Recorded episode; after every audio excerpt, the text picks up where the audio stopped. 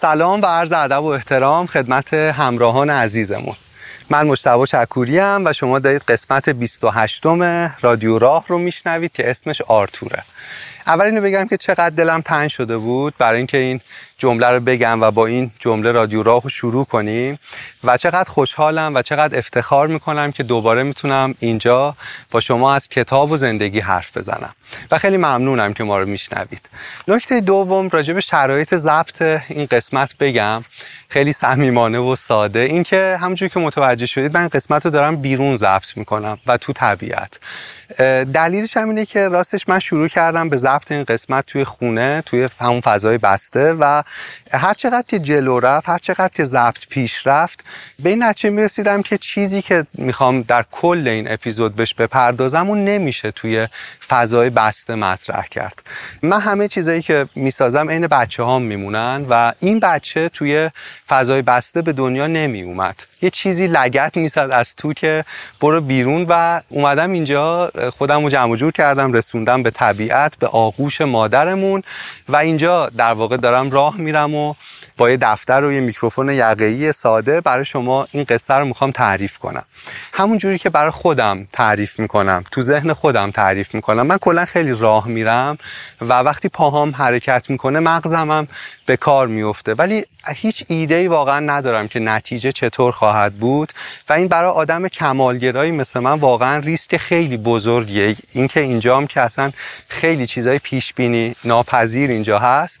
ولی فکر می‌کنم این صدای زندگی که این پشت این موسیقی زندگی که این پشت دارید میشنوید و صدای من که می‌خوام قصه رو روایت کنم خیلی خیلی بهتره.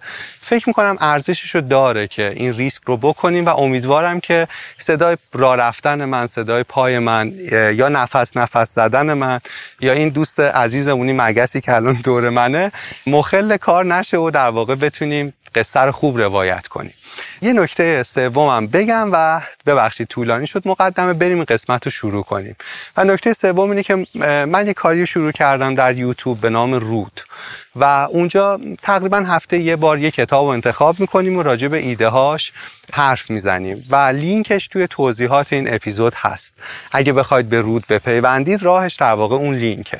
می‌خواستم بگم که خیلی از شما لطف دارید. بعضی وقتا پرسیدید که در واقع چطور میشه از این تولید محتوا حمایت کرد. واقعا یه راهش همینه و برای اینکه تولید محتوای مستقل بتونه انجام شه این حمایت خیلی معناداری از سمت شما. و کمک می‌کنه که ما به لحاظ کیفی و کمی بتونیم رادیو راه رو و رود رو و همه این تولید محتوا رو گسترش بدیم. رادیو راه رو ادامه خواهیم داد. هر ماه اپیزود خواهیم ساخت و اتفاقا اون چیزایی که تو رود تیکه تیکه مطرح می‌کنیم همون ایده هایی که یه جورایی جمع میشه و به شکل دیگه ای تو رادیو راه هم گفته میشه.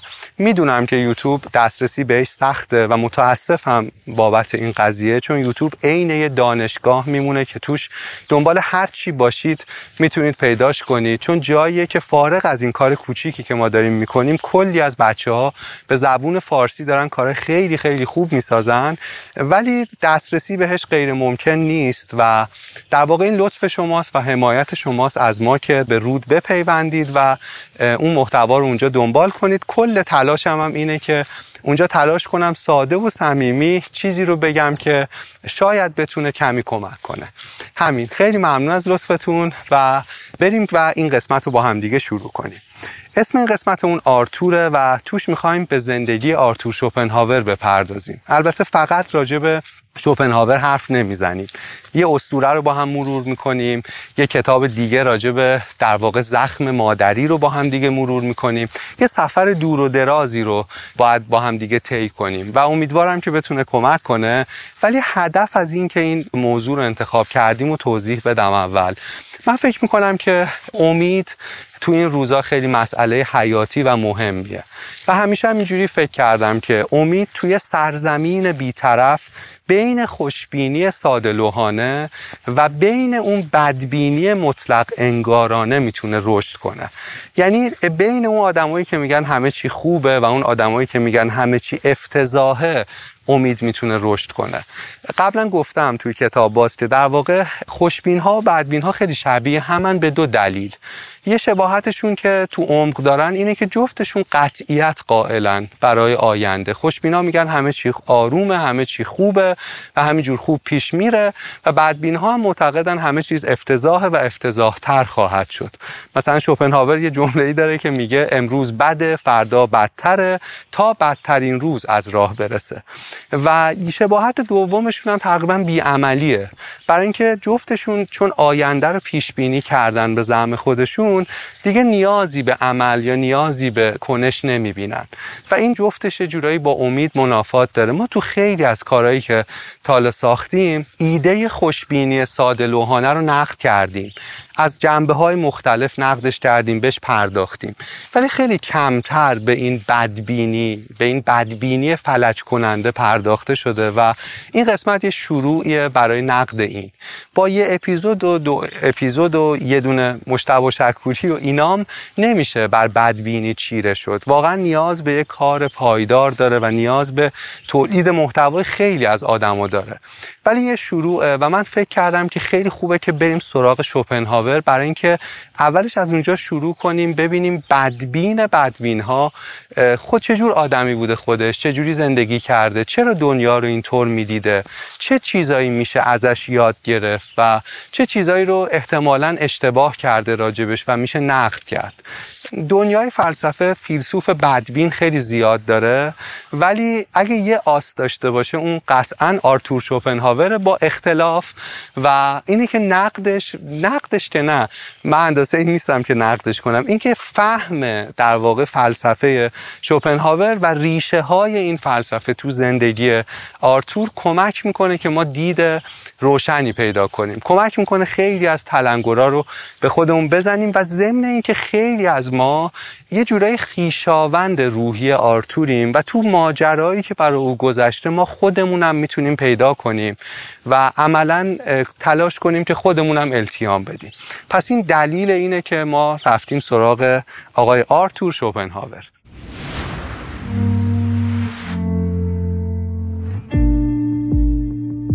حامی این قسمت از رادیو راه آب معدنی دیدیه. آب معدنی دیدی یکی از برنامه های مسئولیت اجتماعی هلدینگ صنعتی رایسکوه شعار این برنامه مسئولیت اجتماعی و عامل منفعه اینه که کار خوب کردن مثل آب خوردنه. و ایده جالب و قشنگی پشتشه. قصهش اینه که با هر یک بطری آب معدنی دیدی یه کار خوب داره انجام میشه. طرحشون اینه که سه تا رنگ داره بطری های آب معدنیشون آبی، صورتی و سبز که بخشی از اواید فروش هر رنگ به حل یه مشکل خاص از جامعه اختصاص پیدا می‌کنه. بخشی از اواید آب معدنی آبی دیدی مستقیما می‌رسه به کودکان بی سرپرست یا بد سرپرست.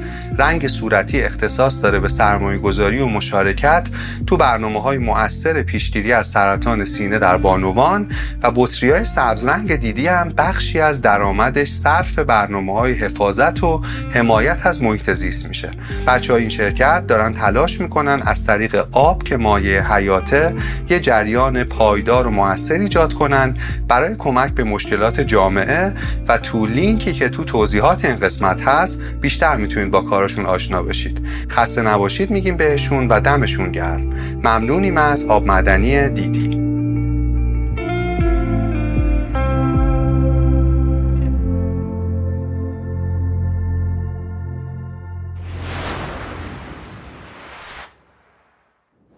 داستان آرتور رو بعد از خونوادش و از پدر مادرش شروع کرد. اسم پدرش هاینریشه اسم مادرش یوهاناست پدرش یه در واقع جوونی بوده که یه ارث و میراث زیاد خانوادگی بهش رسیده بوده. یه کسب و کار قدیمی موروسی بهش ارث رسیده بوده به نام بنگاه شوپنهاور که تو کار قلات و الوار و قهوه بودن تجارت اینا بودن. ولی اوضاع مالی این بنگاه اقتصادی این کسب و کار خانوادگی تو دوره هاینریش اصلا خوب نبوده. خود هاینریش هم اینجوری که تعریف می‌کنن میگن آدمی بوده که غالبا غمگین بوده نگران بوده راجع به اوضاع و شرایط و سختگیر بوده نسبت به خودش و نسبت به دیگران.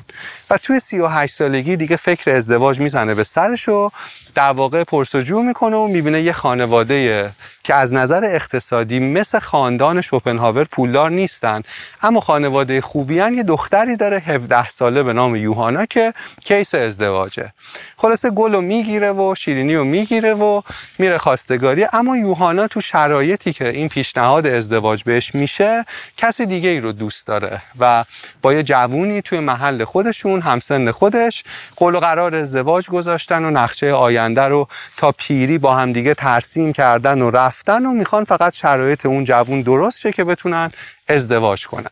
خانواده یوهانا مشکل مالی داشتن. قرض داشتن کلی بدهکاری داشتن و وقتی هاینریش میاد خواستگاری با در واقع اون سابقه خانوادگی درخشان خلاصه به دخترشون میگن که باید خانواده رو نجات بدی و در واقع تو تنها امید مایی و ول کن و اینا و, و این خیلی خیلی کیس خوبیه و به بخت خودت لگد نزن و خلاصه ازدواج و یه جورایی باعث میشن که سر بگیره خلاصه سال 1787 با همدیگه ازدواج می‌کنن و البته زیاد طول نمی‌کشه که یوهانا می‌فهمه که اشتباه کرده چند سال بعد خطاب به دختران جوان توی یکی از کتاباش اینطور می‌نویسه که می‌دانم که جلال و شکوه رتبه و مقام لقب و عنوان برای قلب یک دختر جوان نیروهای زیادی وسوسه کننده و دلفریبند و زنان را در دام گره زدن رشته ازدواج می افکنند.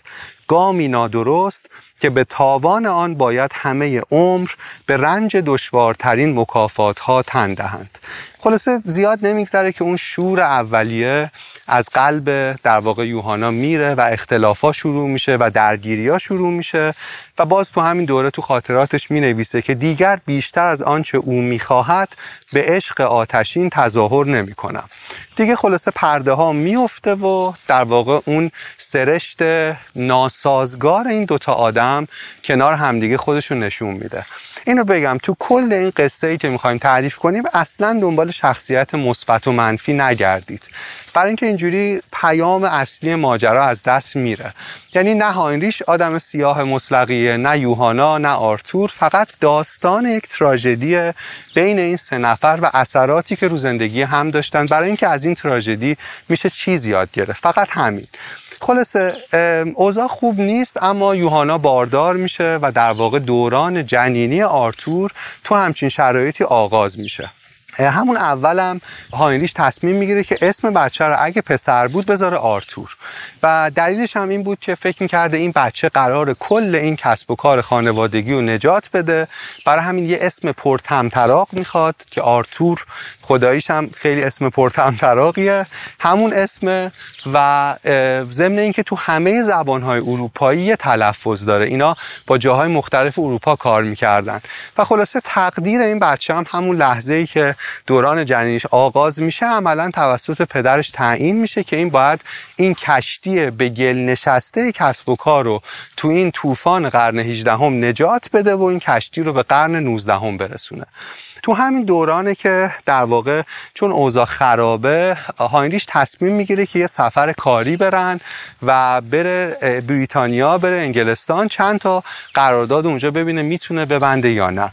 اما کلا آدم حساسی بوده آدم بددلی بوده و نمی‌تونسته یوهانا رو تنها بذاره. اینه که زن باردارش هم کشون کشون با خودش میکشونه از آلمان به در واقع انگلستان حالا با شرایط سفر تو اون دوره می‌رسن اونجا یه جایی رو می‌گیرن و هانری شروع می‌کنه این بر اونور جلسه گذاشتن آدما رو دیدن. ولی یوهانا دختر بسیار سرزنده بوده دختر زیبایی بوده اجتماعی بوده و این باعث میشه که توی بریتانیا هم خیلی مورد توجه قرار بگیره. این هاینریش رو یه جورایی به هم میریخته خوشحالش نمی‌کرده. از اون طرف جلسات کاری هم خوب پیش نمی‌رفته. اینه که دوباره دست زن باردارش رو این بار در شش ماهگی دوران بارداری در حالی که دیگه سختم حتی نفس می‌کشه می‌گیره و توی یکی از سختترین زمستونای اروپا از این ور اروپا میبرتش اون ور می‌رسن به خونه. بعدا یوهانا می‌نویسه که هیچ کس کمکم نکرد. باید در تنهایی بر اندوه خود چیره می شدم این مرد از این سو تا آن سوی اروپا مرا به دنبال خودش می کشید تا از پس استراب خودش برایت این تصویری از دوران جنینی نابغه‌ای به نام آرتور. یکی از مهمترین فیلسوفان تاریخ فلسفه. توی ازدواج بی عشق به دنیا میاد یه مادر وحشت زده و معترض یه پدر حساس که در رنج شدید افسردگی و استرابه دو تا سفر سخت طاقت فرسا تو عرض اروپای زمستونی با شرایط اون موقع آینده ای که براش تعیین شده بوده و میراث خانوادگی که رو به نابودی بوده. و در واقع تو این شرایط آرتور پا به این جهان می‌ذاره و این اولین تصویریه که از این دنیا می‌بینه و درک می‌کنه. یوهانا خیلی نمیگذره که این بچه هم دلشون می‌زنه. تو خاطراتش به طرز تلخی می نویسه اولش از بازی با عروسک های تازش لذت می برده ولی عروسک های تازه می‌دونین که خیلی زود کهنه میشن و این اسباب بازی زندم این کودک بیگناه هم در عرض چند ماه دل یوهانا رو زد و خلاصه یه دوری عاطفی شدید بین این مادر و فرزند تو همون دوره آغاز شد. در واقع این کودکی بدون عشق آنچنان که روانشناسا میگن اثرات قنبارش رو سالها بر زندگی آدم می‌ذاره و تو زندگی آرتورم همینطور بوده. کلا بچههایی که از عشق محروم میشن انگار یه جورایی همه عمرشون توی قربت زندگی می‌کنن. یعنی قریبن انگار حتی وقتی تو جمعهای آشنان. انگار این بچه ها تصمیم می‌گیرن به سرشون و توی مغزشون فرار کنن. فرار کنن به درون خودشون. برای اینکه اون دنیای بیرون انقدر تلخه و انقدر می‌دونید ناگواره و انقدر دوست نداشتنی و تهدید کننده است که شاید تو اون دنیای امن درون بتونن خیالی بسازن فانتزی بسازن که اونجا کمی بتونن طعم خوشبختی رو بچشن و این عادت ذهنی انگار همیشه با این بچه ها باقی میمونه. تو همین دوره تنش بین یوهانا و هاینریش هم هر روز بیشتر و بیشتر می‌شده. جنگ ها شدیدتر و شدیدتر می‌شده. داد و فریادها بلندتر و بلندتر می‌شده. هاینریش دیگه یوهانا رو در واقع ممنوع کرده بوده که حتی با همسایه ها مراوده کنه. و توی خونه عملا زندانی بوده. خدمتکارام دائما چکش می‌کردن که این داره چیکار می‌کنه کجا میره و کلا حال و احوالش در طی روز چجوریه و به هاینریش به آقای خونه شب گزارش می‌دادن تو این دورانه که آرتور آروم آروم بزرگتر میشه و می‌رسه به نه سالگی. تو نه سالگی آرتور یه خواهرم در واقع به دنیا میاد تو اون خونه. یعنی فرزند دوم این ازدواج وحشتناک و کابوسبار هم به دنیا میاد. در واقع میشه گفت دومین قربانی که هیچ وقت کتاب فلسفی ننوشت اما این دخترم تاریخ نشون میده که همه عمر توی افسردگی زندگی کرد. و عملا در واقع این اوضاع و احوال خونشونه آرتور نه سالشه که اتفاق خوب براش میفته. و اون اینه که باباش برای اینکه این زبان فرانسه یاد بگیره و یه سری اصول تجارت رو یاد بگیره اینو میسپاره به یکی از دوستای خانوادگیشون توی شهر دیگه که با اونا دو سال یه سال زندگی کنه و یه چیزایی رو در واقع یاد بگیره. هم زبان یاد بگیره هم مثلا اصول تجارت و نامنگاری اداری و اینجور چیزا رو. خلاصه میره اونجا در واقع پدر خونده و مادر خونده پیدا می‌کنه.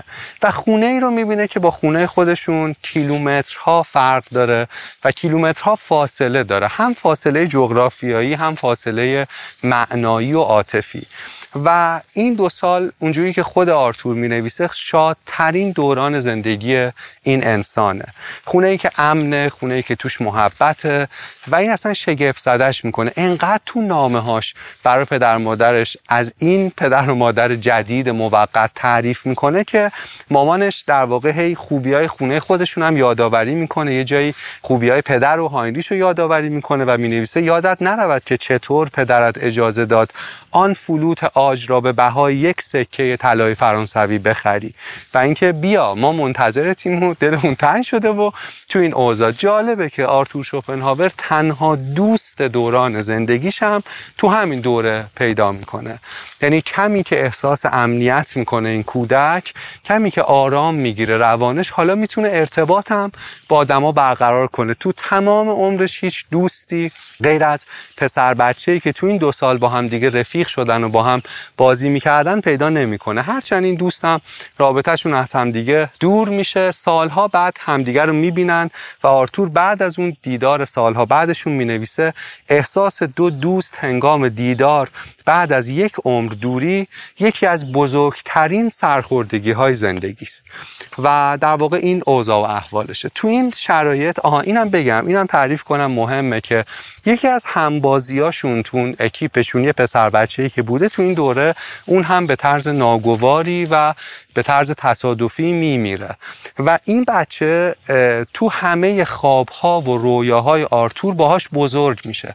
یعنی دائما خواب این همبازی رو می‌دیده. این اون دوستش نیست. یه بچه دیگه یه نفر سومیه ولی به هر حال به هم نزدیک بودن.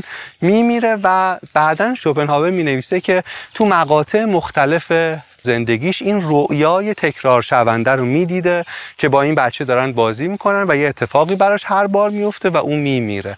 در حالی که سنش به اندازه سن آرتور وقتی که داره اون خواب رو می‌بینه. بریم سراغ ادامه قصه. یازده سالگی برمیگرده در واقع خونه پدر و مادرش و اوضاع از اون چیزی که موقع خدافسی آخرین بار دیده خیلی خیلی خرابتره.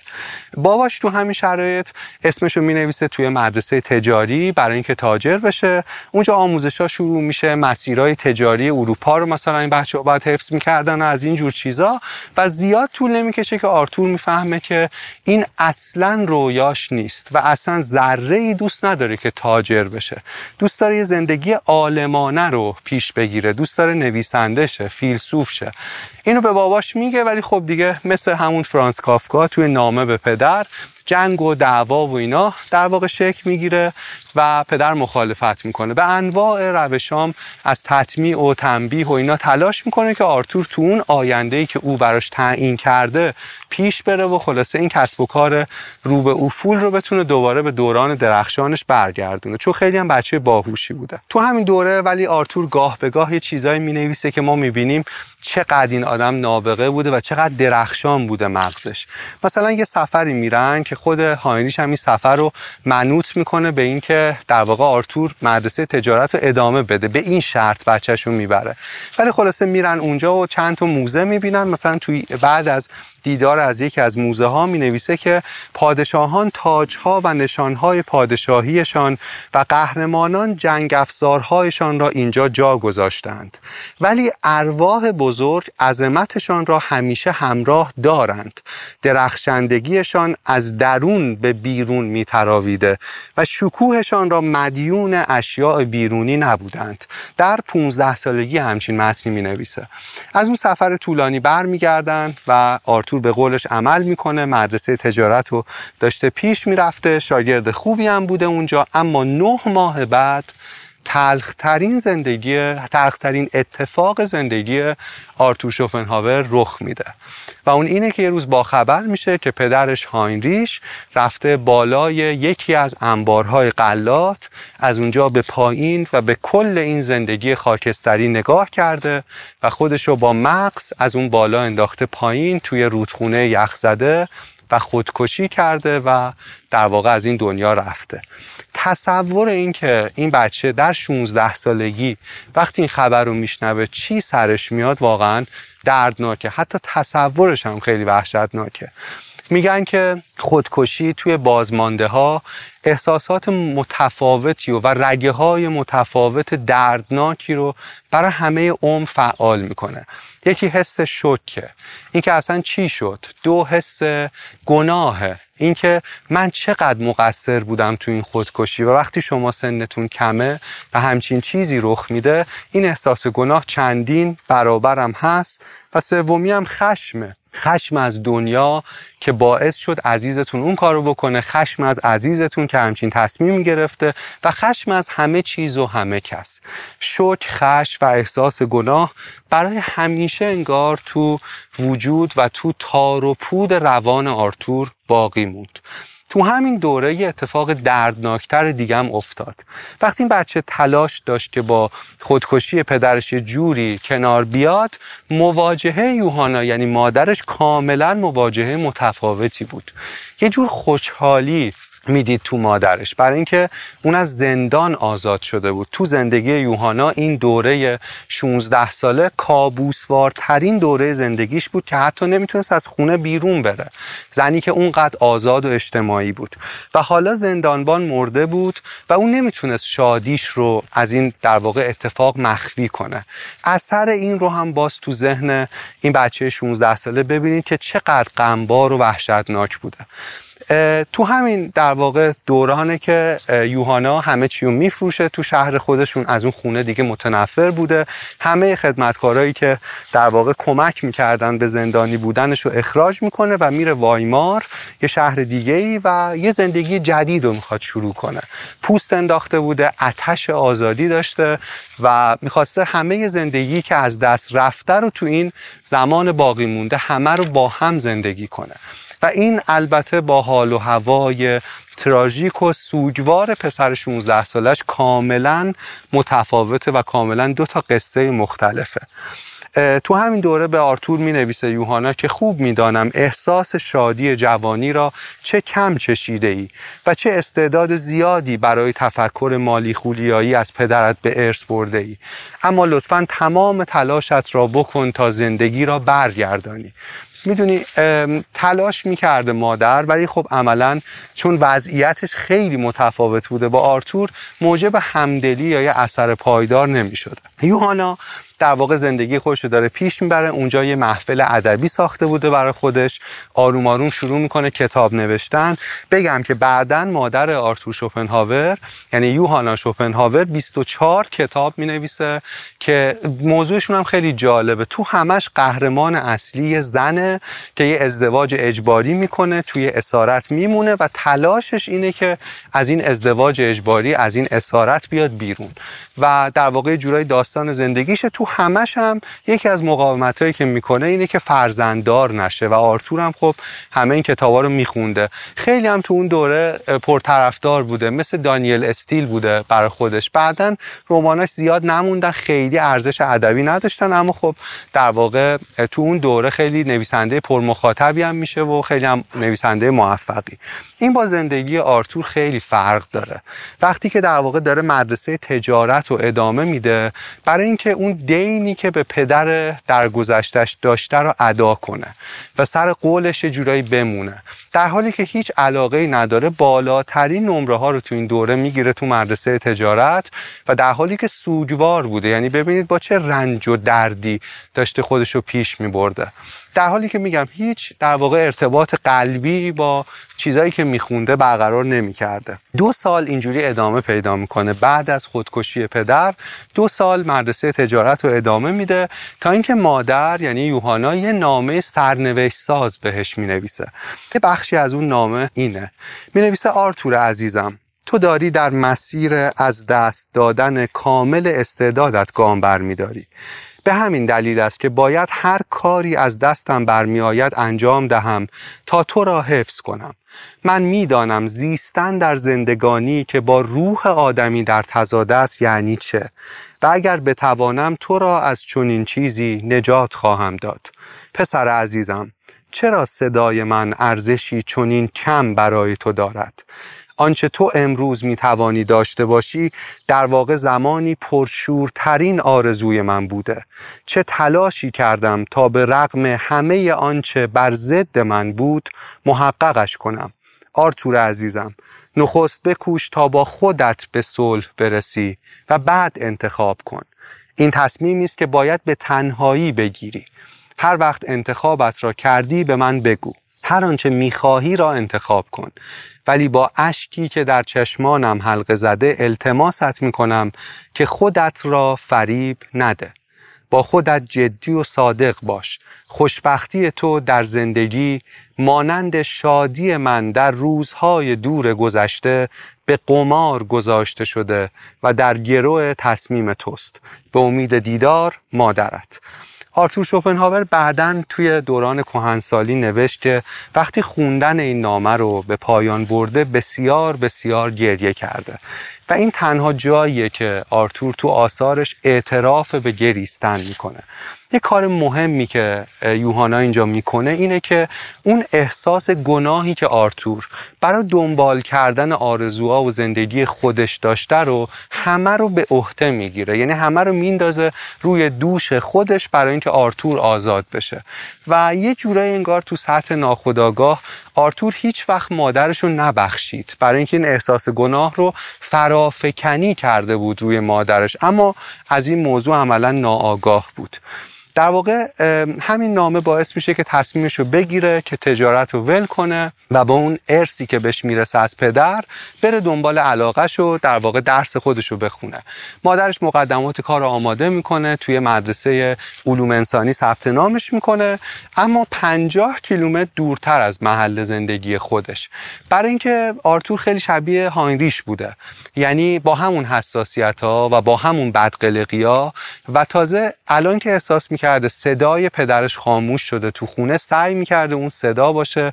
رفت آمدای مامانش رو چک می‌کرده کجا رفتی این کی بود چرا خندیدی فلان و همه اینا. و این باعث شده بود که رابطهشون خیلی پرتنش بشه با هم دیگه.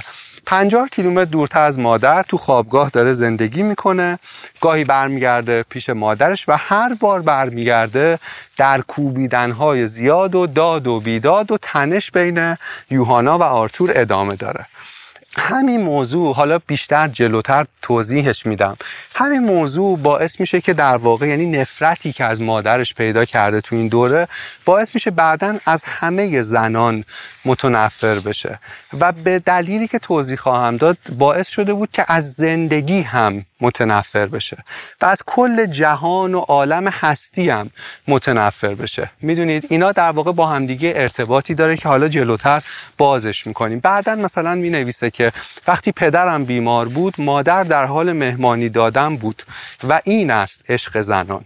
تو همین دوره میگم تنشاشون بالا می‌گیره. نامه هاشون هم جالبه. نامه های آرتور به مادرش باقی نمونده چون مادر بعدا همه اینها رو میسوزونه از بین می‌بره. ولی نامه هایی که مادر به آرتور نوشته همش باقی مونده بوده چون شوپنهاور میگم به طرز دردناکی و غمباری انگار در اعماق قلبش انقدر مادرش رو دوست داشته که همه این نامه ها رو تا پایان عمر نگه میداره و ما فقط پس روایت یه طرف قصه رو داریم. یعنی نامه های مادر به آرتور رو داریم. مادر توی نامه بهش می نویسه که نه من بلکه خود تو از من دل کنده ای بدگمانیت ایراد گرفتنت از زندگی من از دوست انتخاب کردنم رفتار بیقیدت با من با تحقیر نگاه کردنت به زن بودنم نخوتت بدخلقیت اینها همه ما را از هم جدا کرده است. تو همین دوره شوپنهاور تو مدرسه علوم انسانی با افلاتون آشنا میشه. و این خیلی تاثیر ماندگاریه. کلا شوپنهاور دو تا فیلسوف و تو کل فلسفهش خیلی بهشون ارجاع میده و ستایش می‌کنه. یکی افلاتونه یکی هم کانته که با کانت بعدا جلوتر آشنا میشه. اما تو همه فلسفه افلاتون که نظام فکری خیلی بزرگیه آرتور عاشق یه تیکه و یه جای خاص از این فلسفه میشه. و این به زندگی و شرایطش هم مربوطه. افلاتون یه تمثیلی داره به نام تمثیل قار. تو تمثیل قار توضیح میده که ما آدما ما تو این زندگی تو این دنیا انگار توی قار گیر افتادیم هممون و در واقع هیچ دسترسی به بیرون قار نداریم. با زنجیرایی بسته شدیم به سنگا به دیوارای این قار و هر چقدر خودمون رو می‌خوایم بکشونیم که بریم بیرون قار و ببینیم اون بیرون چه خبره زنجیرامون اجازه نمیده و اونقدر بلند نیست. اما یه خورشید بیرون قاره. افلاتون اینجوری تعریف می‌کنه. یه خورشید تابان زیبا اون بیرونه و ما فقط یه سایه های محوی از اون خورشید و روی دیوارای دلگیر قار می‌بینیم و این همه چیزی که از دنیا تجربه می‌کنیم. و در واقع نگاهش رو ببین و اثرش رو روی این نوجوان در رنج ببینید که چیه. این تمثیل افلاتون در واقع برای بچه ای که دوست داره فرار کنه از این زندگی از اینجا و اکنون چون هر طرف رو که نگاه می‌کنه رنج می‌بینه خیلی چیز اقوا کننده خیلی وسوسه انگیزه. خورشید بیرون قار. چون به اطرافش نگاه می‌کنه و ببینه گور پدر قار. گور پدر هر چیزی که در واقع این دوروره و همه این آدما و من از همه اینا ناراحتم و یه خورشید اون بیرونه که من باید انقدر خودم رو بکشم که بتونم اون خورشید رو ببینم. و اینجا و اکنون عملا اهمیت اینو نداره که ما بهش بپردازیم. زندگی کلا چیز بیارزشی میشه. با این ایده. بعدا شوپنهاور می نویسه زندگی چیز رقت است. من تصمیم گرفتم همه عمرم را صرف تفکر درباره آن کنم. اما نکته اینه که درباره زندگی تفکر نمی‌کنه. در مورد اون چیز عینی که پیرامون ماه تفکر نمی‌کنه. کل نظام اندیشش در خدمت اینه که ببینه پشت این زندگی چیه یا بیرون این قار چیه. یعنی کلا می‌خواد ببینه در پشت این گیاه در پشت این حیوان در پشت این انسان در پشت این جهان زنده چه خبره. و خود زندگی یه چیز مزاحمیه. از نظرش که اصلا جلوی دیدش رو گرفته. یعنی زندگی رو باید زد کنار باید می‌دونی از بین برد که ببینیم زیرش چه خبره و بیرون قار چه خبره. و خود تو شرایطی که آرتور هست اینکه چرا به این ایده می‌رسه اینم خودش در واقع فکر کنم دیگه روشنه. تو همین دوره یه متنی می نویسه یکی از معلمای مدرسهش رو مسخره می‌کنه آنتنای مدرسه میفروشنش نامه به دست مدیر و معلم می‌رسه و از اون مدرسه هم اخراج میشه.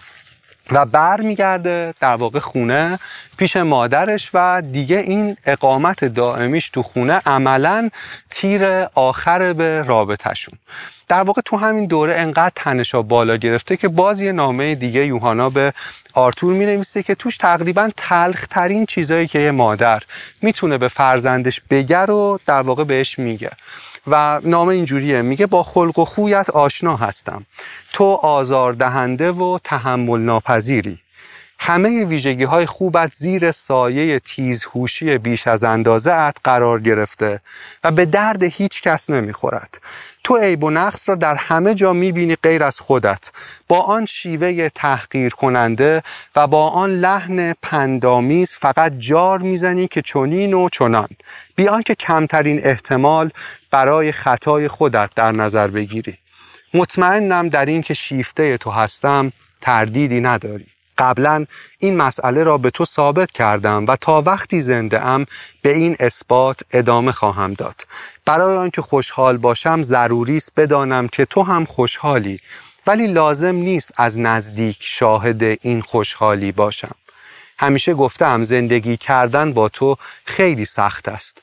هرچه بیشتر میشناسمت این احساسم قویتر می شود این را از تو پنهان نمی کنم تا وقتی همینی ترجیح می دهم هر بهایی که لازم است بپردازم ولی نزدیک تو نباشم. آنچه مرا پس میراند نه در دل تو و هستی درونی تو بلکه در وجه بیرونی توست. در یک کلام دنیای بیرون چیزی نیست که بر سرش با هم توافق داشته باشیم. هر بار برای دیدنم آمدی از تو خشونت دیدم و وقتی رفته ای توانستم نفسی به راحتی بکشم. می‌خوام بگم این نامه میشه گفت قسمتهایش در واقع واقع بینانه است. شاید پند یک مادره. ولی تو موقعیت یه فرزند خوندن این نامه خیلی چیز دردناکیه و عملا باعث هم نمیشه که رفتار در واقع آرتور تغییر کنه. این رفتار همیشه بوده با همه اون عذاب وجدانی که از مرگ پدر داشته و حالا دیگه مادر رو صد درصد مقصر مرگ پدر می‌دونه تا جایی میره این در کوبیدن تا جایی ادامه پیدا می‌کنه که دیگه آخرین در به هم کوبیده میشه و در واقع رابطهشون برای همیشه قطع میشه. از نامه‌ای که یوحنا بعد از این دعوای آخر نوشته به آرتور معلومه که یه خشونت فیزیکی هم در واقع تو این اتفاق بوده. و این نامه هم اینطوره. این تقریبا آخرین نامه ایه که یه نامه دیگه هم بعدش می نویسن که راجع به مسائل مالیه و یه خط توصیه است. ولی در واقع این آخرین کلماتیه که این دو نفر انگار با هم رد و بدل می‌کنن. یوحنا با آرتور می نویسه که دری که دیروز بعد از رفتار نادرست با مادرت با سر و صدا به هم کوبیدی حالا دیگر برای همیشه میان من و تو بسته شده است. تو نمیدانی قلب یک مادر یعنی چه. هرچه پرمهرتر عشق بورزد برایش هر ضربه دستی که زمانی به آن عشق میورزیده دردناکتر خواهد بود. اگر من مرده بودم و تو مجبور بودی با پدرت کنار بیایی جرأت می کردی برایش معلم بازی در بیاوری؟ یا سعی کنی زندگی و دوستانش را کنترل کنی؟ مگر من کمتر از او هستم؟ مگر او بیشتر از من برای تو قدم برداشته؟ مگر بیشتر از من تو را دوست داشته؟ وظیفه من در قبال تو به پایان رسیده. به راه خودت برو. زندگی کن و تا می‌توانی شاد باش. این پایان رابطهشون بود با این توصیه در حالی که زندگی نشون میده که آرتور به اون توصیه آخر مادر نتونست عمل کنه. نه زندگی کرد درست و نه در واقع تونست شاد باشه. 25 سال بعد یوهانا میمیره اما دیگه هرگز آرتور و یوهانا پسر و مادر همدیگر رو نمی‌بینن.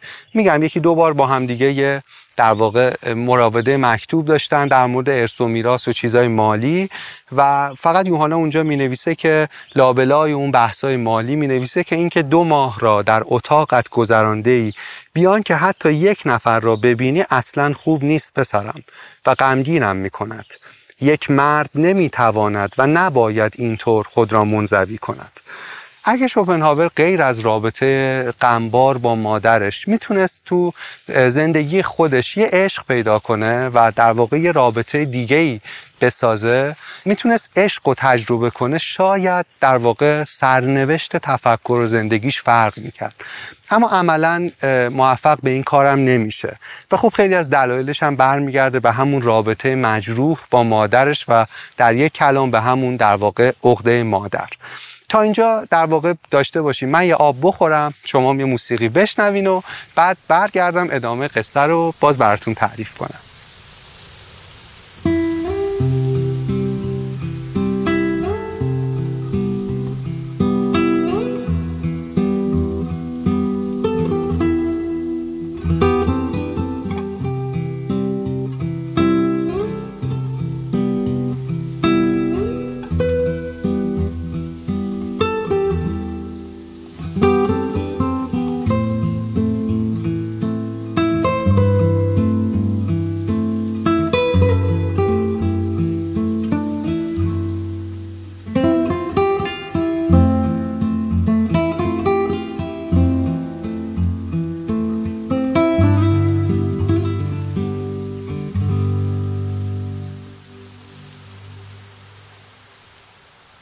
سال 1814 یعنی بعد از جدایی از مادر شوپنهاور شروع می‌کنه به نوشتن شاهکارش به نوشتن مهمترین کتاب زندگیش. که یکی از مهمترین کتابای تاریخ فلسفم هست به نام جهان به مسابه اراده و تصور. تو همین دورانه که در مورد خودش می نویسه که دیگر هیچ چیز نمی‌تواند او را بترساند منظورش خودشه یا متأثر کند. همه آن هزاران رشته میل و اشتیاقی که ما را به دنیا وصل می کند و به این سو و آن سو می کشاند همه و همه را او بریده است. لبخند می‌زند و با آرامش به خیالات گذرای این دنیا می نگرد در اوج بی به دنیا می نگرد به بی یک شطرنج باز به صفحه شطرنج در پایان بازی. در واقع خیلی بعیده که یه آدم بعد از همچین تجربه دردناکی و بعد از این همه تنش بتونه به همچین بیاعتنایی برسه. و یونگ همیشه می‌گفت آنچه نیست آنچه هست را می‌سازد. و می‌گفت آن چیزی که درونمون انکار می‌کنیم و فکر می‌کنیم به نوعی بیاعتنایی رسیدیم به صورت تقدیر در بیرون در زندگیمون میبینیمش و برامون رخ میده. و اینجا دیگه آرتور تقریبا در اوج انکاره و معتقده که فقط باید کار فکری خودش رو انجام بده جدای از آدم ها که بهشون میگه دوپاها و در واقع شروع می‌کنه به نوشتن کتابش. یه ذره راجع به کتابش توضیح بدیم راجع به ایده هاش توضیح بدیم. اسم کتاب اینه جهان به مسابه اراده و تصور که بعضیا ترجمه کردن جهان به مسابه اراده و بازنمود. اون نسخه اولش 1156 صفحه است و البته ایدهش ایده در واقع تو خود عنوان کتاب هم ایدهش وجود داره به طرز درخشانی. ببینید این کتاب و شوپنهاور تحت تاثیر کانت نوشت و از اسم کانت نترسیم. برای اینکه هر فلسفه ای به حال راجع به زندگیه و آدم اگه وقت بذاره می‌تونه عمق اون ایده رو به سادگی درک کنه. ببینید کانت معتقد بود که ما مثل افلاتون نظرش این بود که ما هیچ وقت جهان رو نمی‌بینیم بلکه تصورات اون از جهان رو می‌بینیم. یعنی معتقد بود ما تو مغزمون یه سری فیلترهای شناختی داریم که وقتی دنیا رو می‌بینیم تجربه می‌کنیم این جهان از این فیلترها عبور می‌کنه و در واقع تصور ماست که اون در واقع شناختمون از دنیا. یعنی معتقد بود که ما با چشمامون می‌بینیم و انقدر با چشمامون می‌بینیم که دیگه فقط داریم چشمامون رو می‌بینیم. نه جهانی که این چشم ها دارن میبیننش. خب؟ یعنی معتقد بود قوای شناختی انسان یه محدودیت هایی داره یه خصلت و ویژگی هایی داره و عملا یه فیلترهایی داره و مثل یه عینکی میمونه که واقعیت دنیا همیشه از شیشه های این عینک عبور می‌کنه و بعد به ذهن و مغز ما می‌رسه. خب کانت حرفش این بود که شناخت اون چیزی که پشت این دنیاست برای این قوای شناختی ما ناممکنه. مثلا یه اصطلاحی داره به نام شیء فی نفسه. معتقد بود پشت این جهان پشت این دنیا یه چیزی یه رازی وجود داره. حالا میشه بهش گفت خدا میشه بهش گفت راز میشه بهش گفت شیء فی نفسه. یه چیزی وجود داره که قوای عقلی و شناختی ما نمی‌تونه هیچ وقت این معما رو درک کنه و حل کنه و نمی‌تونه اون شیء فی نفسه رو درک کنه کاملا. خب؟ یعنی پس حرفش این بود که ما تصوراتمون رو می‌بینیم و آنچه که پشت تصوراتمونه برا ما دیدنش و درکش ناممکنه. اگه دقت کنید می‌بینید خیلی شبیه ایده افلاتونه دیگه. افلاتون هم معتقد بود ما داریم فقط سایه های روی دیوار قار رو می‌بینیم و خورشیدی که بیرون قار هست رو در واقع هیچ وقت نمی‌تونیم ببینیم. شوپنهاور این دوتا ایده رو از افلاتون و کانت گرفت اما با فیلتر ذهن خودش این دوتا ایده رو دید و در واقع عمرشو و پروژه فکریشو گذاشت این که من اون خورشید بیرون قار رو می‌خوام ببینم. و کی گفته که شیء فی نفسه رو نمیشه درک کرد با عقل؟ من می‌خوام درکش کنم و من می‌خوام در واقع زنجیرامو پاره کنم و بیرون قار باشم و از خورشید بیرون قار برای شما بگم و در واقع اونو در واقع براتون تعریف کنم. کتاب جهان به مسابه اراده و تصور موضوعش اینه. یعنی میگه جهان تصور ماست و حالا اون کلمه اراده چیه؟ آقای آرتور شروع کرد به بررسی دنیا و اون همه در واقع نوشت و به این نتیجه رسید که این دنیا پشتش پشت همه اشکال زندگی که تو این طبیعت و تو این دنیا و تو این جهان می‌بینیم یه چیز مشترکه و اون شیء فی نفس است و اون اراده است. اراده به زندگیه.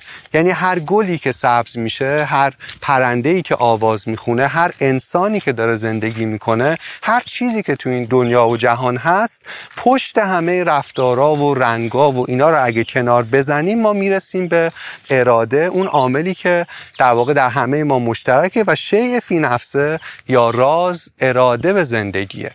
ولی این اراده به زندگی از نظر شوپنهاور اولا اینکه همه حقیقت بود. یعنی معتقد بود که رفته بیرون قار و این دیگه کل خورشید جهانه. هیچ وقت به این فکر نکرد که شاید اونم اون مرحله دوم هم خودش یه قاره و یه قاری بیرون اون وجود داره و یه خورشید دیگری وجود داره و بعد دوباره مثل عروسک های روسی ممکنه اینطور باشه. او فکر کرد دیگه معمای بزرگ هستی و انسان و بشر رو عملا تونسته حل کنه و این دیگه پاسخ قطعیش دورش کات کشید و نوشت اراده پاسخ کل اون سوالیه که آدما دنبالش بودن. بعد یه ذره جلوتر رفت و توضیح داد که این اراده اصلا هم چیز خوبی نیست. اصلا این چیزی که تو آسمونه بیرون قاره خورشید نیست. یه شب چسبناک قلیز قیرماننده. و این اراده یعنی اینکه مثلا موجودات همو می‌خورن با هم رقابت می‌کنن کشته میشن و توی سیکلی و این اصلا چیز باشکوهی نیست. خیلی هم چیز وحشتناک و ترسناک و رقت آوریه تو این کتاب خلاصه پر از جمله هایی که در مورد این زندگی هی توضیح میده. مثلا میگه اگر می توانستیم پیشنگری کنیم می‌دیدیم که کودکان در واقع زندانیان بیگناهی هستند که نه به مرگ بلکه به زندگی محکومند. زندگی یعنی فقدان پشت فقدان. یا می نویسه هستی یک خطاست. برای ما بهتر آن بود که نباشیم. مرگ یک شب خوش است. یا می نویسه زندگی چیزی است که باید از آن نجات پیدا کنیم. و کلا حرفش اینه که این اراده به زندگی چیز بدیه این راز چیز بدیه. این رازی که درک کرده و کار درست اینه که ما اصلا اراده به زندگی نداشته باشیم و درگیر این آلودگی زندگی کردن نشیم. تو این چرخ و فلکی که داره همه رو میچرخونه ما اصلا سوار نشیم. و اون شخصیت ایدئالش اون ابر انسانش یه قدیسه. قدیسی که از زندگی کناره گرفته قدیسی که اراده به زندگی رو در خودش کشته با دو پاها رابطه ای نداره در انزوا و تنهایی زندگی می‌کنه و زندگی عملا آلودش نکرده یعنی به زندگی آلوده نشده. و معتقد بود این اون آدم نجات یافته است و اون آدمی که دیگه به اوج انسانیت خودش رسیده. می نویسه زندگی مرگی است که موقتا به تعویق افتاده. زندگی یک مرگ به تعویق افتاده است. با این همه آدم ها با علاقه فراوان با حماقت به زندگی ادامه می دهند همان جور که کودکی تا آنجا که ممکن است طولانی تر در یک حباب صابون می دمد تا بزرگتر شود و نهایتا بترکد. و توصیهش این بود که نباید به این حباب دمید. باید قدیس بود. ببین من اینجا که میخوندم واقعا اولا تجربه این بود که این چیزی که او میگه به عنوان یه قدیس شدن حداقل برای من ناممکنه و دوره. برای اینکه من در خودم به عنوان یه انسان کلی آسیب پذیری کلی نقص کلی وسوسه و کلی میل به زیستن می‌بینم با همه خوبی ها و بدی هاش با همه اونها. و این شخصیت قدیس شاید چیزی باشه که نگاه کردن بهش تحسین آدم برانگیزه. کسی که اراده کرده زندگی نکنه. اما فارغ از این که اصلا این نسخه درستی هست یا نه آیا ممکن هست تبدیل شدن به این قدیس؟ و آیا با سرشت روانی و ذهنی بشر سازگاره؟ و آیا هیچ هزینه ای نداره زندگی نکردن؟ آیا سرکوب زندگی در درون روان منجر به هیچ اختلالی یا هیچ رنجی نمیشه؟ و معمای هستی رو یک بار برای همیشه به همین راحتی آیا میشه حل کرد؟ شوبنهاور معتقد بود که میشه. هرچند خودش تو زندگی شخصی و واقعیش به هیچ عنوان شبیه اون قدیسی نبود که توصیه می‌کرد ما باشیم. خوب لباس میپوشید ارث خوبی بهش رسیده بود. توی رستوران خاص غذا می‌خورد زیادم غذا می‌خورد. یه بار به این نفر گفت من سه برابر شما غذا می‌خورم چون سه برابر شما مغز دارم. و البته در عین بدبینی تو همون رستوران قاشق و چنگال و لیوانش از خونه می آورد چون اعتماد نداشت که اونا در واقع مسئولان رستوران می‌تونن خوب بشورنش. هیچ وقت سلمونی نمی‌رفت چون معتقد بود که کسی که داره تیغ دستشه و داره ریششو می‌زنه یا موهاشو می‌زنه اگه دیوانشه و یه وقت رگ گردنشو بزنه چی؟ برای همین عملا دیگه هیچ وقت تو زندگیش نرفت در واقع آرایشگاه و تو همین شرایط داشت زندگی می‌کرد. ضمن اینکه تا جایی که می‌تونست از لذتهایی که براش پیش میومد بهره می‌برد. یعنی هم یک زندگی بورژوازی نسبتا مرفه داشت هم در عین حال مثلا راجع به زنان درسته که رابطه عاشقانه یا عمیق یا صمیمی با هیچ زنی تقریبا برقرار نکرد اما در سفرش به ایتالیا می نویسه که من هم از زیبایی ایتالیا لذت بردم هم از زیبایانش. دو تا فرزند داشت که هیچ وقت سرپرستیشون رو قبول نکرد و حاصل ارتباطش با زنانی بودن که گاه و بیگاه به زندگیش راه می‌داد و بعد بیرون مینداخت می‌خوام بگم توصیه به آب می‌کرد اما خودش تو بغل کتش یه بغلی شراب داشت و هیچ وقت شبیه در واقع این قدیسی که خودش می‌خواست و توصیه می‌کرد زندگی نکرد. البته جایی که شبیه فلسفهش بود و در اوج خلوص می‌تونیم ببینیمش تو دوری از آدم هست. از آدما بی نهایت بیزار بود. یه, یه جمله ای داره یه استعاره ای داره راجب خارپشت راجب جوجه تیغی. میگه که جوجه تیغی ها وقتی زمستون میشه دو تا جوجه تیغی مجبور میشن به هم نزدیک شن برای اینکه کمی گرمشون بشه. از حرارت بدن همدیگه گرما پیدا کنن.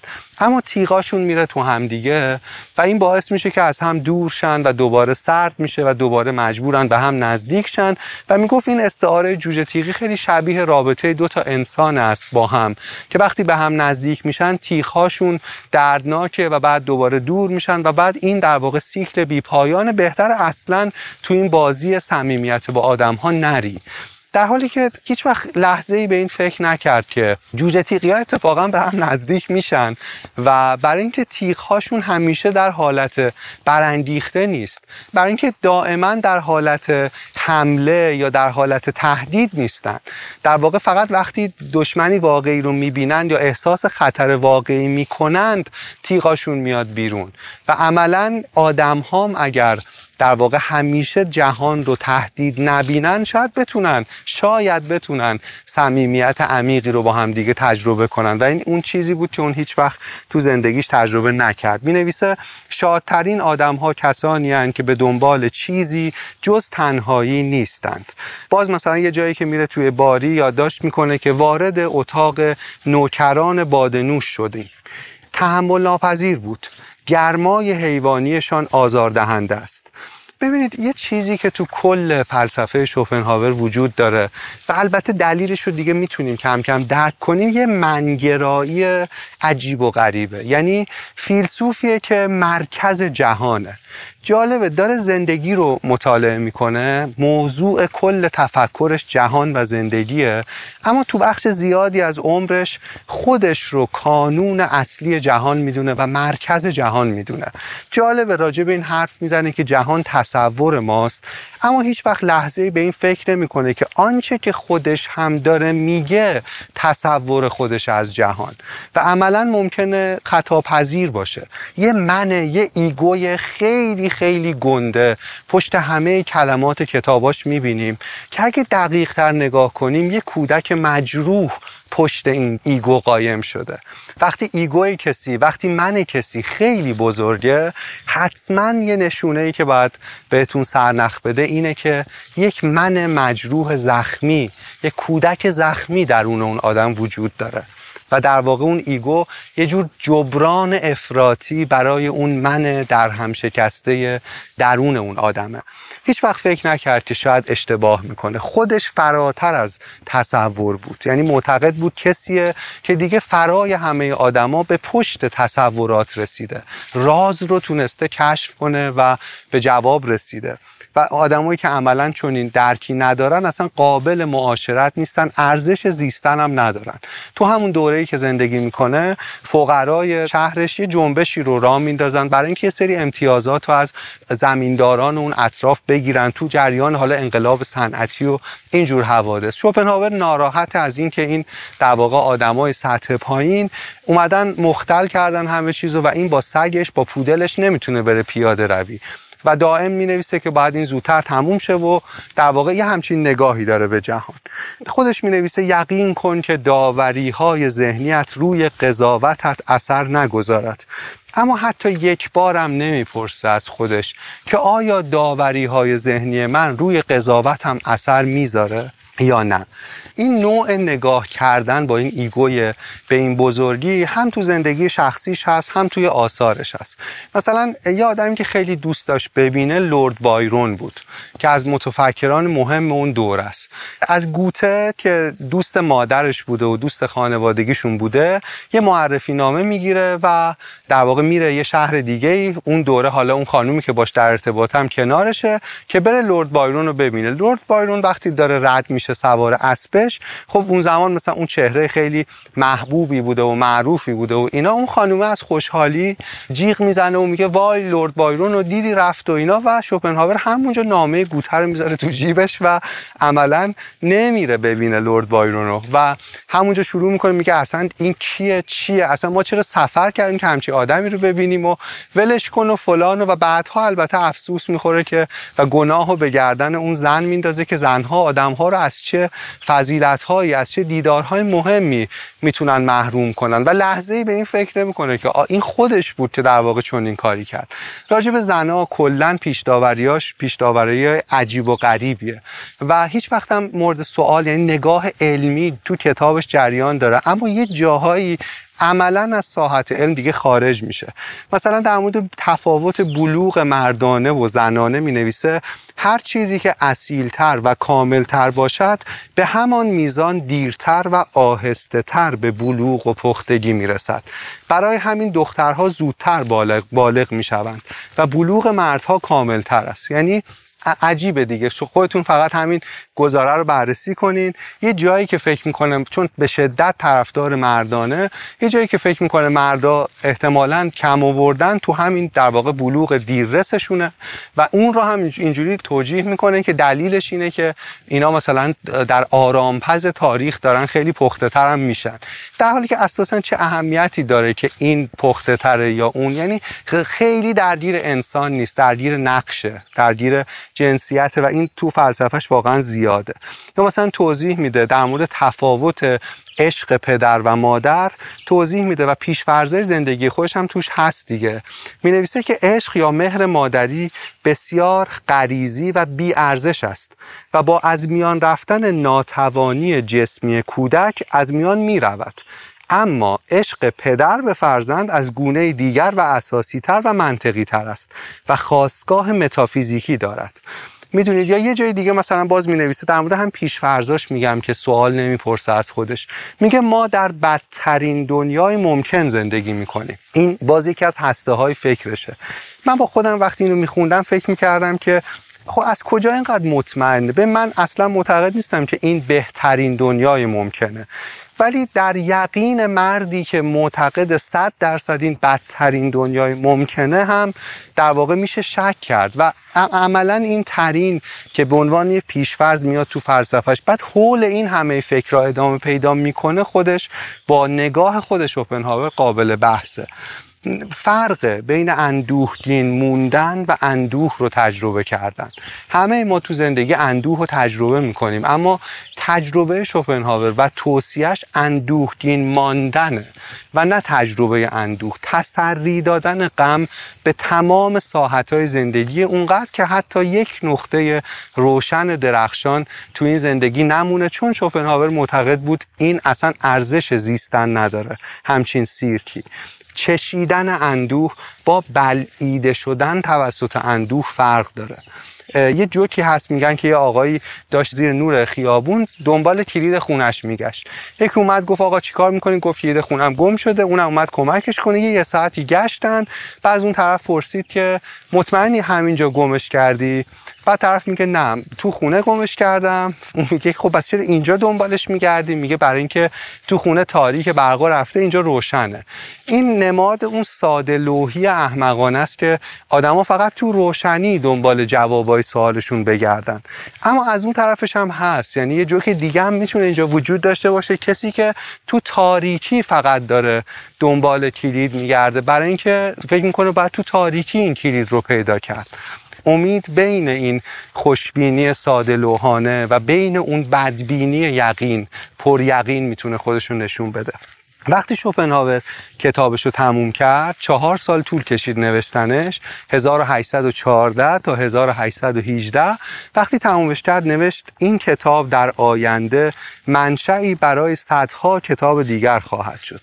البته واقعا اینجا برآوردش خیلی فروتنانه است چون کتاب شوپنهاور منشأ هزاران کتاب دیگه در آینده شد. و هزاران ذهن دیگه تحت تاثیر این کتاب در واقع شروع کردن کاراشون رو منتشر کردن. ببینید اینو بدونیم که از شوپنهاور خیلی خیلی میشه یاد گرفت. ولی نیمی از عقل رو شوپنهاور می‌تونه به ما یاد بده. می‌دونین چی میگم؟ یعنی می‌خوام بگم نیمه تلخ حقیقت رو می‌تونه به بهترین شکل ممکن و با وضوح دردناکی به ما نشون بده. اما این همه حقیقت نیست. تمام مشکل فلسفهش هم اینه که مدعی این همه حقیقت رو می‌تونه توصیف کنه. کتاب چاپ میشه اما دیده نمیشه. ناشر کتاب چاپ می‌کنه اما عملا مورد استقبال قرار نمی‌گیره. ایده رو دوست ندارن دوره دوره هگل اون دوره. خلاصه خیلی این باعث سرخوردگی بیشترش میشه. تو همین دوره تو دانشگاه دوره ای رو یه کورسی رو برگزار می‌کنه و وقتی بهش میگه تو همون دانشگاهی که درس می‌داده. و وقتی بهش میگن که چه ساعتی برای کلاس لازمه میره نگاه می‌کنه ببینه ساعت کلاس هگل کیه. دقیقا همون روز همون ساعت کلاسشو می‌ذاره. اولین جلسه هم شیک و پیک می‌کنه آبشونه کرده و ترتمیز میره میشینه اما هیچکی نمیاد سر کلاسش چون همه اون زمان سر کلاس هگلن. اگه ساعت رو عوض می‌کرد شاید همون موقع آدمایی میومدن و ایده هاش عملا منتشر می‌شد پخش می‌شد توی دنیا. اما ایگوش گنده تر از اینه که بهش اجازه بده که واقع بین باشه. می‌خواد با بزرگترین ها رقابت کنه. می‌خواد پوزه هگل رو به خاک بماله. و از اون ور می‌خواد راز کل هستی رو که فهمیده به همه توضیح بده. تو همین دوره تو زندگیش یه روزی نشسته بوده داشته کارشو می‌کرده همسایهشون که خانم 45 ساله است با دو سه تا خانم دیگه داشتن حرف می‌زدن. پایین پله ها و خلاصه گپ می‌زدن میخندیدن خاطره می‌گفتن. این مانع تمرکزش می‌شده. از اتاقش میره بیرون شروع می‌کنه داد و بیداد. برید اونور بازی کنید و حواس منو پرت کردید و از این جور چیزا خانومه میاد بالای پله میگه نه خونه خودمونه. از این جور حرفا و خلاصه زد و خورد انجام میده با اون خانوم و هولش میده و در واقع اون خانوم به شدت مجروح میشه. یه پرونده قضایی اون میره شکایت می‌کنه. 6 سال طول می‌کشه پرونده و یه پولی رو دیگه هر ماه باید به اون خانومه می‌داده و اینم بر نفرتش از زنان اضافه می‌کنه. وقتی اون خانوم میمیره که میگن بعضی از روایت ها نیمی از بدنش به خاطر این حادثه فلج شده بوده بعضی ها میگن مجروح شده بوده اما انقدر اقراق شده نبوده. خلاصه وقتی میمیره می‌نویسه که عجوزه مرد و ما از شر دینش راحت شدیم. همینقدر در واقع سریح شاید یه روانکاو خوب می‌تونست خیلی چیزها رو برای همچین نابغه روشن کنه. و چقدر حیف. شاید یه نفر می‌تونست در واقع این زخمی که اون داره ازش رنج می‌بره و اینقدر آزار می‌بینه رو بهش نشون بده و اونو التیام بده و چه گشایش عظیمی تو تاریخ اندیشه می‌تونست رخ بده. اگه شوپنهاور اون نیمه دیگه اندیشه هم پیش می‌برد. اگه همچین مغز درخشان این کارو می‌کرد البته اینو بگم که نیچه این کارو کرد. برای نقد فلسفه شوپنهاور بهترین آدم نیچه است. و یه اپیزود حتما راجع به نیچه یه روز می‌سازم. اما نیچه تو 21 سالگی اولین بار کتاب جهان به مسابقه اراده و تصور رو می‌خونه و این کتاب رو در واقع دیوانش می‌کنه. نیمی از عمرش تحت تحت تاثیر این کتاب. اولین کتاب نیچه اسمش زایش تراژدیه. و شما اگه ندونین فکر می‌کنین اینو شوپنهاور نوشته. انقدر سایه آرتور سنگینه رو سر نیچه. اما نیمه دوم حیات فکری نیچه کاملا از زیر سایه شوپنهاور میاد بیرون و شروع می‌کنه نقد جدی. و اینجاست که نیچه می‌رسه به چنین گفت زرتشت. اینجاست که نیچه می‌رسه در اوج کارش به حکمت شادان. حکمت آدم هایی که عمیقا می‌تونن شاد باشن. بدونیم که نیچه است دیگه یعنی یه سخنرانی انگیزشی نیست که مثبت فکر کن تو بتونی تو می‌تونی. بر اساس در واقع یه میراث فلسفی عظیم یه روزی حتما باید بیشتر بخونم باید بیشتر یاد بگیرم راجبش که آماده شه و راجب نیچه حرف بزنیم. اما می‌خوام بگم انگار نیچه اون دو نیمه رو اون یین و یانگ حقیقت و اون سیاه و سفیدش رو انگار به درستی تو عمرش زندگی کرد و ازش خیلی میشه یاد گرفت بعدا میریم سراغش. خیلی دارم حرف می‌زنم. سرتون رو درد نیارم. بریم خلاصه جلو. اینجا شوپنهاور درگیر افسردگی های پی در پیه. مردی که مدعی بود جهان رو بی نقص و کامل می‌فهمه هرگز نفهمید که مشکل خودش چیه. و در واقع اگه کلا پدر مادر دیگه ای داشت شاید فلسفه دیگه ای داشت. شاید اصلا فلسفه ای نداشت. یه چیزی یه جایی میخوندم توی کتاب خیلی جالب بود. براتون تعریف کنم. در مورد این بود که چطور زخمای کودکی باعث میشه شاهکارهای فلسفی و ادبی خلق بشن. و خیلی درست بود. و میگفتش که خب آدمایی که مجروح میشن یه میلی دارن که اون زخمه رو به چیزی تبدیلش کنن و این معمولا منجر به تولد فلسفه و ادبیات و اینا میشه. ولی یه مشکلی هست یه استعاره هست که اون از این استفاده می‌کردیم مشکل رو توضیح بده. که میگفتش که پارادوکس جام و شراب. می‌گفت معمولا فیلسوفا یا نویسنده آدمایی که خیلی تجربه زیستشون زیاد نیست. خیلی عشق و حال نکردن خیلی زندگی نکردن خیلی بالا و پایین نداشتن. خیلی تو انزوا بودن خیلی تو اتاقشون بودن خیلی تو سرشون زندگی می‌کردن. ماجراجویی شخصی رو همچین از سر نگذروندن و اینه که اینا جام دارن یعنی یه کتابی دارن که توش ایده ها رو بگن اما شراب ندارن. در واقع شور زندگی و تجربه زندگی واقعی توش نیست. از اون ورم آدمایی که خوب زندگی می‌کنن و وسط زندگی هن و بالا پایین زیاد تجربه می‌کنن و خلاصه تو معرکه زندگی هن اونا هم شراب دارن اون شور زندگی رو دارن اما جام ندارن. اما نمی نویسن اما هیچ کس قصه اونا رو و روایت اونا رو نخونده. و در واقع یه پارادوکسیه که خلاصه تو همه تاریخ اندیشه جورایی ماها درگیرشیم. بریم جلوتر. تو همین در واقع سالا وقتی به کتاب اولش بیاعتنایی شد کتاب بعدیش رو نوشت در باب اراده در طبیعت یه جورای شرح کتاب قبلیشه به اضافه یه سری عقاید سیاسیش. تو این کتاب آرای سیاسی آرتور هم می‌بینی. خب یادتونه که می‌گفت دو پاها حتی نمیگه انسانها میگه دو پاها شرورند. و از این نظر می‌رسه به این نتیجه سیاسی که باید چماق بالای سرشون باشه. و اینکه دولت هر چقدرم که بدکار باشه بهتر از اینه که این دو پاها رو آزاد بذاریم و به حال خودشون بذاریم. در واقع حرفش اینه اینطور می نویسه میگه بشریت اساسا از حیوانات درنده تشکیل می شود و دولت پوزه بندی است برای این حیوانات وحشی که به گله علفخوار بیآزاری تبدیلشان کند. عجیبه دیگه. یعنی اون مقدمه اون نگاه قطعا منجر به همچین نتیجه اجتماعی هم میشه. حالا مثلا با کانت اگه مقایسش کنیم کانت هم معتقد بود جهان تصور ماست. اما تمام عمرش بعد از اون کتاب نقد عقل محض صرف این شد که چطور پس همین جهانی که درش هستیم همین قار رو به جای بهتری تبدیل کنیم. یعنی کانت به این واقع بینی رسید که حالا که ما نمی‌تونیم پشت این جهان رو ببینیم پس شاید راز این جهان تو همین رویه که ما می‌بینیم. شاید لازم نیست زندگی رو کنار بزنیم که چیزی رو پشتش ببینیم. شاید همین زندگی رو باید دقیق نگاه کنیم.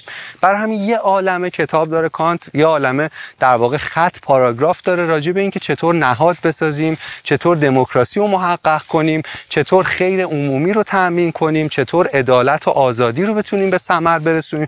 ببینید دو تا از یه جا شروع می‌کنن اما عملا دو تا مسیر کاملا متفاوت با هم دیگه میرن.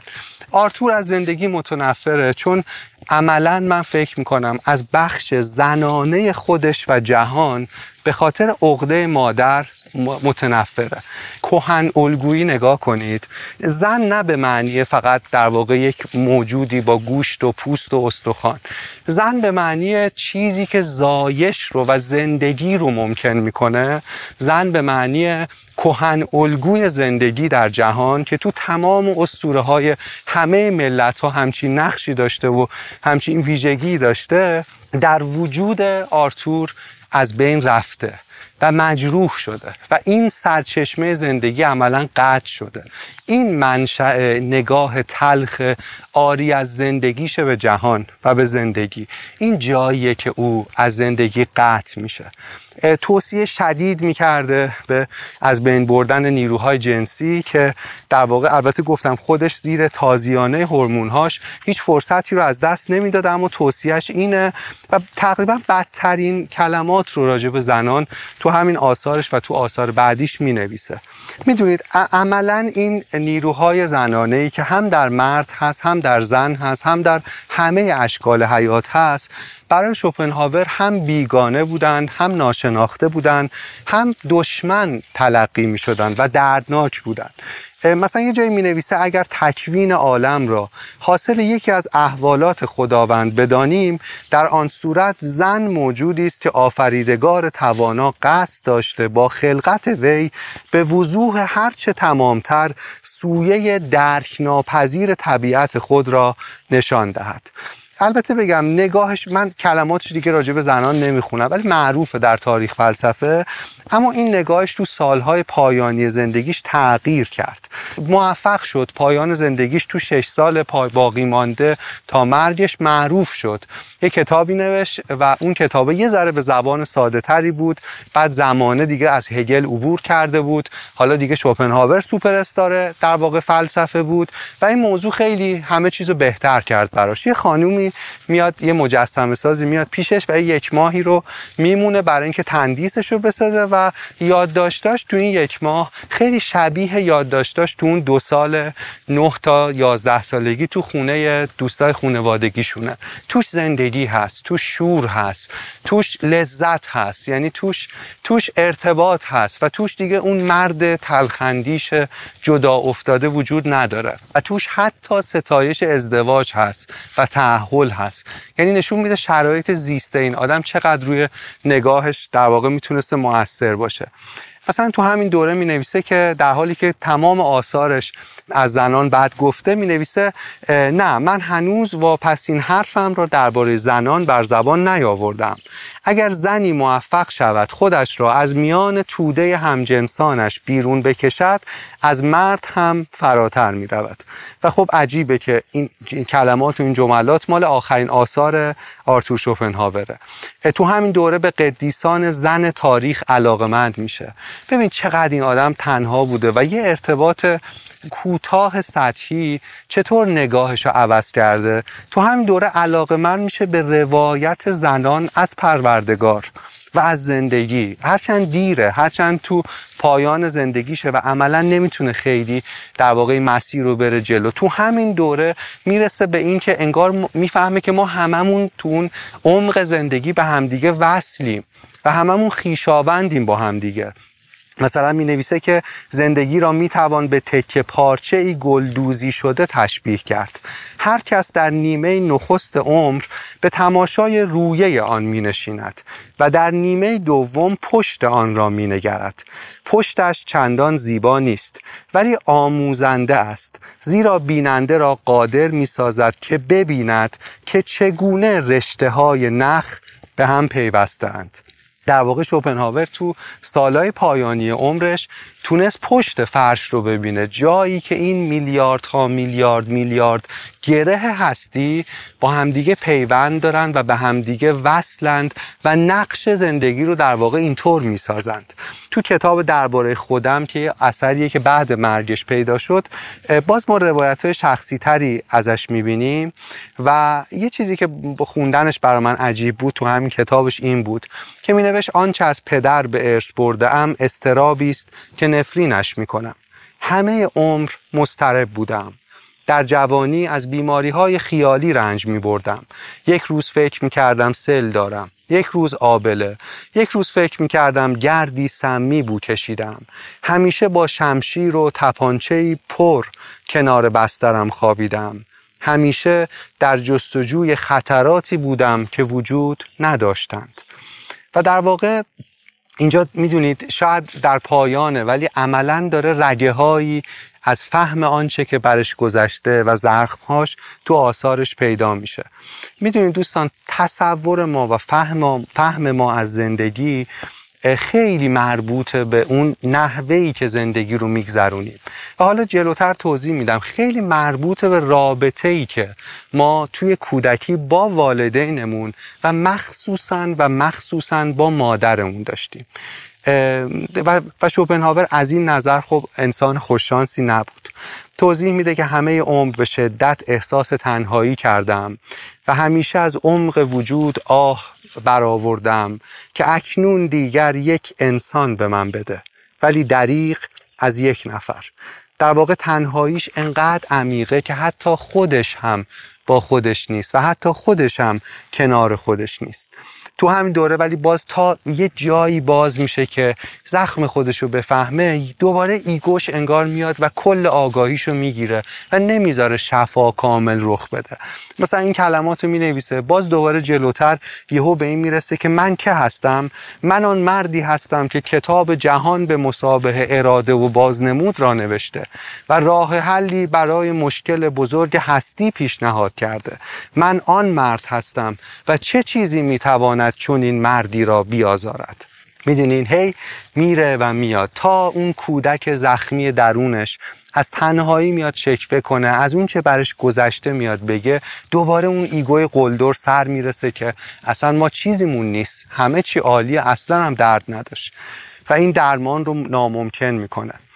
و در واقع تو پایان عمرش اینطور می نویسه که بیشتر انسان ها با حسرت و با افسوس بیشتر انسان ها هنگامی که در پایان عمر به پشت سر می نگرند تازه در میابند که چقدر ناپایدار زیستند.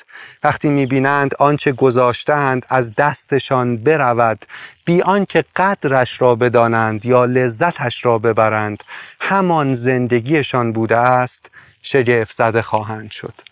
و در پایان در واقع می‌فهمه که ناامیدی و بدبینی اصیل یعنی اینکه ما اندوه رو و رنج رو تجربه کنیم اما نذاریم این تجربه تمام قدرت و شور زندگی رو و اراده زندگی رو در ما از بین ببره. کاش بیشتر عمر می‌کرد کاش بیشتر زندگی می‌کرد کاش می‌تونست ادامه, ادامه بده کاش همچین آدمی که انقدر تونسته به اندیشه بشری هدیه بده انقدر تونسته آثار گرانبهایی بنویسه کاش می‌تونست خودش هم خوب زندگی کنه خوشحال زندگی کنه. می نویسه باید در برابر هر نابخردی، کاستی و پلیدی انسانی گذشت داشته باشیم و به خاطر بسپاریم که آنچه در پیش روی ماست در واقع نابخردی ها، کاستی ها و پلیدی های خود ماست. همه این حرفا مال موقعی که نیل به قول خودش به قاهره رسیده. بالاخره این سفر به سرانجام خودش رسیده. و و حیف و واقعا حیف. اپیکتتوس فیلسوف یونانیه. از قولش اینجا نوشتم که میگه هرگز یک نجار نزد من نمی آید و نمی‌گوید که به من گوش کن. این خطابه است درباره هنر چوب بری. به جای این کار قراردادی میبندد و خانه ای می‌سازد. شما هم همین کار را بکنید. مثل آدمیزاد درون زندگی باشید. به خیلی حرف مهمیه. خیلی حرف مهمیه. آرتور آنچه نمی‌تونست برای خودش حل کنه رو می‌خواست برای زندگی برای جهان حل کنه و راهی که رفت جدایی از زندگی بود. اما توضیح دادم که این قصه برمیگرده به زخمی که توی کودکیش تجربه کرده بود. اینجا قصه آرتور رو نگه داریم و بریم سراغ یه قصه دیگه. یه استوره که من میخونمش و خیلی بهش رجوع می‌کنم. خیلی منبع خرد این استوره به نام استوره جام مقدس که توی سگانه دیدارم یه اشاره بهش کردیم. ولی اونجا هم داستان یه شاهیه که به طرز عجیبی اسم اونم آرتوره کینگ آرتور که یه زخمی داره و در واقع یه ماجرایی از سر میگذرونه تو اون قصه برای اینکه شفا پیدا کنه. بیاید به این فکر کنیم. که از این استوره در مورد این جور زخما چی میشه یاد گرفت و چی کار میشه کرد؟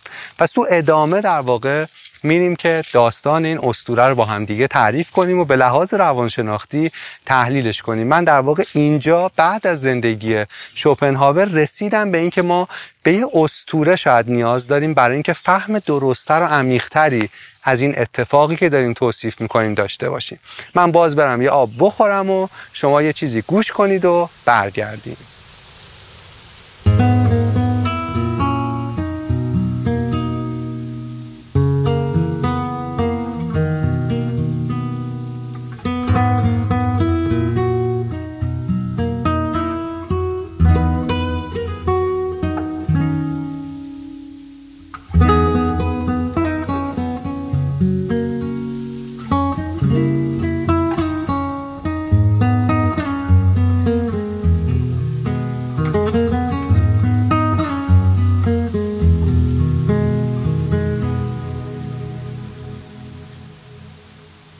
داشتیم می‌گفتیم که در واقع آرتور آنچه که نمی‌تونست برای خودش حل کنه رو می‌خواست برای دنیا حل کنه و آن زخمی بود که توی ارتباطش با مادر و توی ارتباطش با جهان زنانه درونش ایجاد شده بود. من اینجا ماجراجویی فکریم تو دنیای بدبینی وقتی پرسه می‌زدم. به این فکر کردم که ما پس نیاز داریم به یه استوره ای که این استوره بتونه اون اتفاقی که این زخم داره رقم می‌زنه رو برای ما توصیف کنه. یعنی به یه منبع دیگه ای به یه جنس دیگه از دانش نیاز داریم که اونو توی افسانه ها و اسطوره ها می‌تونیم پیدا کنیم. بعد یهو یادم افتاد که تو اسطوره جام مقدس در مورد این زخم و این اتفاق حکمت و خرد جالبی وجود داره و وقتی خوندمش یهو دیدم که اسم شخصیت اصلی اون اسطوره هم آرتوره و داستان داستان شاه آرتوره کینگ آرتوره و خیلی عجیب بود برام که این دقیقا همنام همون آرتور شوپنهاوریه که ما داریم قصهش رو روایت می‌کنیم. اما این داستان چیه؟ اول تعریفش کنیم یه ذره بعد مکس می‌کنیم یه برش روانشناختی تو هر قسمتش می‌زنیم و به خود من خیلی خیلی چیزا یاد داده خیلی منبعی بوده برای فکر کردن. یکی بود یکی نبود غیر از خدا هیچ کس نبود. تو زمونای خیلی دور و دراز تو جایی که نمی‌دونیم کجاست یه پادشاهی به نام آرتور زخمی شده بود. و زخمش هم این بود که یه روزی ماهی رو روی یه اجاق دیده بود تو طبیعت رفته بود که این ماهی رو بخوره دستش سوخته بود داغ بود دستش کرده بود توی دهنش که اون جای سوختگی رو التیام بده و یکی از تیغای اون ماهی رفته بود توی بدنش و باعث ایجاد یه زخمی شده بود که این زخم نمیذاش از هیچ چیزی توی زندگی لذت ببره.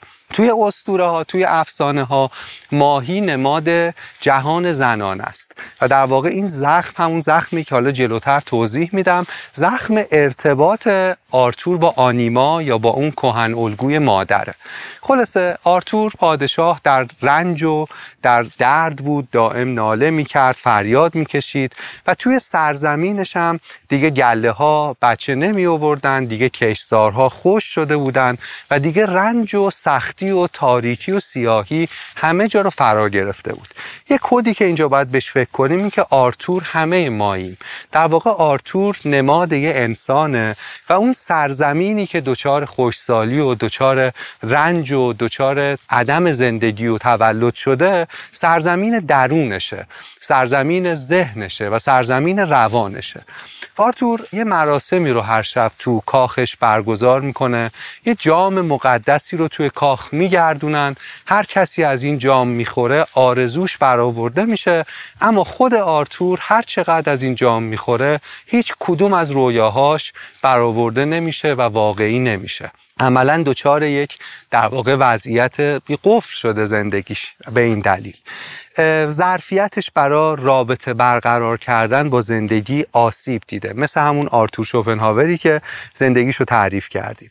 آب در کوزه است اما آرتور تشنه لبه و از اون جام مقدس نمی‌تونه بنوشه.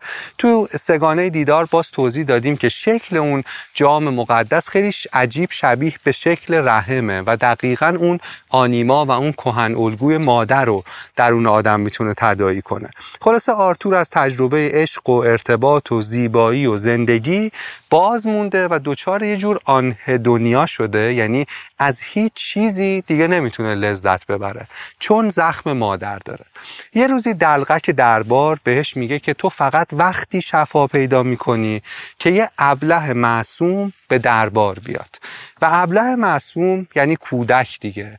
یعنی یه جورایی یه نیرویی درون در واقع اون انسان داره بهش یادآوری می‌کنه که راه التیام پیدا کردن تو و شفا پیدا کردن تو از قسمت کودک روان و شخصیتت میگذره. اونه که می‌تونه تو رو شفا بده و خوب کنه. آنچه که آرتور رو می‌تونه شفا بده بخش خام و نپخته وجودشه. بخش کودک درونشه. که زندانیه و در رنجه. و در واقع باید یه چیز متفاوتی از آگاهی مرسومش بیاد به صحنه آگاهی و اونه که می‌تونه به دادش برسه و دلغک دربار میگه که دلغک نماد خرد همیشه توی قصه ها میگه اون ابله معصومه. این من این افسانه رو دارم از کتاب رابرت الکس جانسون نقل می‌کنم که روانشناس یونگی بزرگه و اون خودش توضیح میده که وقتی آدمایی به من مراجعه می‌کنن که دوچار همچین رنجا و افسردگی های شدیدی و من بهشون میگم که تو باید از کودک درونت کمک بگیری معمولا همشون جواب میدن که فکر می‌کنی من چیم؟ یه احمق. و جواب من به اونا همیشه اینه که خب اگه بودی شاید کمک می‌کرد. اگه می‌تونستی با این ابله معصوم درونت ارتباط بگیری احتمالا خیلی از قفلا باز می‌شد و می‌تونست بهت کمک کنه. اما چرا کودک می‌تونه به ما کمک کنه؟ برای اینکه کودک واسطه بین این آگاهی زخمی ما بین من ما بین ایگو ما و اون آنیما و اون قسمت کهن الگوی مادر در وجود ما. ما گفتیم که شور زندگی خیلی به اون کهن الگوی مادر یا آنیما درون ما ربط داره. چه مرد باشیم چه زن باشیم اگه اون قسمت از وجود ما آسیب ببینه توانایی لذت بردن ما از زندگی هم مجروح میشه و آسیب می‌بینه. خب ولی چی می‌تونه ارتباط ما رو با اون قسمت از وجودمون که تبعیدش کردیم و فراموشش کردیم دوباره برقرار کنه. به طرز حیرت انگیز و درخشانی کودک درون ماه که می‌تونه اون ارتباط رو ایجاد کنه. چرا؟ چون اصلا همین کودک درونه که ممکنه به دلیل تجربه هایی که براش رخ داده دچار زخم شده باشه و عملا این زخمه یعنی اونه که از مادر جدا شده. یعنی کودک درون ماست که از مادر درون جدا شده و این جدایی اسباب رنج شده در زندگی ما. راه ارتباط این دوتا از پرداختن به همین کودک درون میگذره. یه چیز خیلی جالب خیلی حیرت انگیز دیگه تو این استورم وجود داره. اینکه بعد از اینکه دلقک اینو به آرتور میگه افسانه کات میشه و میره کیلومترها دورتر از کاخ آرتور جایی که خیلی خیلی با آگاهی آرتور فاصله داره و از زندگی یه پسر 16 ساله به نام پارسیفال و مادرش حرف می‌زنه. این خیلی نکته جالبیه. از کجا جالبه؟ از اونجایی که آرتور شوپنهاور در 16 سالگی بود که خبر خودکشی پدرش رو شنید. و چیزی که این ور شاه آرتور رو هم می‌تونه نجات بده یه کودک یه نوجوان 16 سال است. من اینجا داستان می‌دونه اصلا یه روز قفل شده بود مغزم و فقط به این همزمانی فکر می‌کردم. دیدم انگار آرتور شوپنهاور هم توی 16 سالگی یه کودکی رو تو سرزمین روانش کشته و تبعید کرده به دور و به دور و به دور و اون کودک 16 ساله ای که دیگه اون از اونجا به بعد باش کاری نداشته اگه برگرده می‌تونه دوباره زندگی رو به کاخ آرتور برگردونه به ذهن آرتور برگردونه. و این خیلی چیز همزمانی درخشانی بود. اینجا یه ذره نگه داریم. اینجا اسطوره زر نگه داریم. من برام جذاب شد اینجای ماجراجویی فکریم که این زخم مادر وقتی از عقده مادر حرف می‌زنیم دقیقا تو عرصه روانشناسی چه توصیفی براش هست؟ چه راهکارهای عملی برای التیامش وجود داره؟ فقط توصیف نکنیم فقط از فلسفه و استوره نگیم. آیا تو دنیای روانشناسی رو همین زمین راهی وجود داره که ما بتونیم این زخم اگه داریم بهتر بفهمیمش و التیامش بدیم. گشتم گشتم گشتم و یه کتابی رو پیدا کردم به نام مادری که کم داشتم نوشته خانم دکتر جاسمین لی کوری. و این خانم در واقع همه عمرش رو رو همین مسئله زخم مادر یا عقده مادر کار کرده. یعنی سالهاست همه مراجعه کنندگانش این درد مشترک رو دارن. یه ذره پس ایده های این کتاب رو هم با هم اینجا مطرح کنیم. بعد دوباره داستان استوره جامع مقدس و شاه آرتور و پارسیفال رو با هم ادامه میدیم. کتاب مادری که کم داشتم که خیلی کتاب خوبیه و من توصیه می‌کنم اگه در واقع این رنج مشترک رو دارید این کتاب رو بخونید. حتما می‌تونه خیلی کمک کنه. تمرین داره. تمریناش می‌تونه خیلی کمک کنه. با این کلمات شروع میشه. با یه شعری که خود این خانوم دکتر روانشناس سروده. شعر اینه اول بار که قدم های نوپایم را تلو تلو خوران می آزمودم سرخوش مثل جوجه ای که تازه راز پرواز را دانسته صورتم که از لبخندی نو رنگ می گرفت پشت سرم دنبال تو گشتم. بودی ولی نیافتمت. کجا بودی مامان؟ وقتی به بیگانگی قدم میگذاشتم و جهانی که برایم غریبه بود هرچه گشتم پیدایت نکردم. من تنها ترین شنونده سکوت تو بودم. تنها تصویر تو در حافظه من رنگ چشمان پردردت بود. دردی در کنار هزار پنهان شده دیگر. پنهان در زیر نقاب دست نیافتنیت. چشمانت به من بود ولی نمی یافتمش گرمایت از قلبم دور بود. کجا گمت کردم؟ کجا جا گذاشتیم؟ کجا بودی مامان؟ هیچ تجربه ای تو ذهن ما به اندازه احساساتی که در قبال مادرمون داریم عمیق نیست. یعنی هر رابطه ای که به پیچیدگی و عمق رابطه مادر و فرزند باشه حتما کلی احساس پیچیده درش داره. و این خانم روانشناس توضیح میده که وقتی مادری به لحاظ عاطفی قایبه کودک اون پیام هایی که باید دریافت کنه رو و اینا برای شکلگیری شخصیتش ضروریه رو دریافت نمی‌کنه. و اون پیام های امن و اون پیام های درست اینه که کودک اینو درک کنه از رفتار مادر از حضور عاطفی مادر و از مراقبتی که او می‌کنه ازش که خوشحالم که تو هستی. از بودنت هم شاد باش خودتو. تو را می‌بینم. به تو احترام می‌ذارم. عاشقتم من مواظبتم و تو می‌تونی به من تکیه کنی. مجموعه این پیام ها باعث میشه درون کودک یک دلبستگی ایمن شکل بگیره و اگر این پیام ها به دلیلی دریافت نشه توسط کودک دچار اون رنج یا اون عقده مادر میشه. و بعد نویسنده در واقع اینو توضیح میده که مادر کودکش رو منعکس می‌کنه. یعنی مهمترین کار مادر اینه که ما تو چشمهای مادرمون خودمون رو می‌بینیم. در واقع تصویر کودک از خودش در بازتابیه که از آینه مادر دریافت می‌کنه و اینکه چی دریافت کنه همه عمر بر شکلگیری شخصیتش مؤثره. میگن کودک والد انسانه. یعنی کودک پدر و مادر انسانه. یعنی کودک شالوده شخصیت کل دوران بزرگسالی انسان رو می‌تونه شکل بده. و خب خیلی وقتا این رابطه این دلبستگی ایمن ایجاد نمیشه. نویسنده تو اون کتاب مادری که کم داشتم مثالای مختلف می‌زنه. مثلا میگه گاهی وقتا مادر نقش قربانی رو فقط بازی می‌کنه و این در واقع باعث میشه رابطه با کودک مخشوش بشه. گاهی وقتا مادر ملکه است پرنسسه.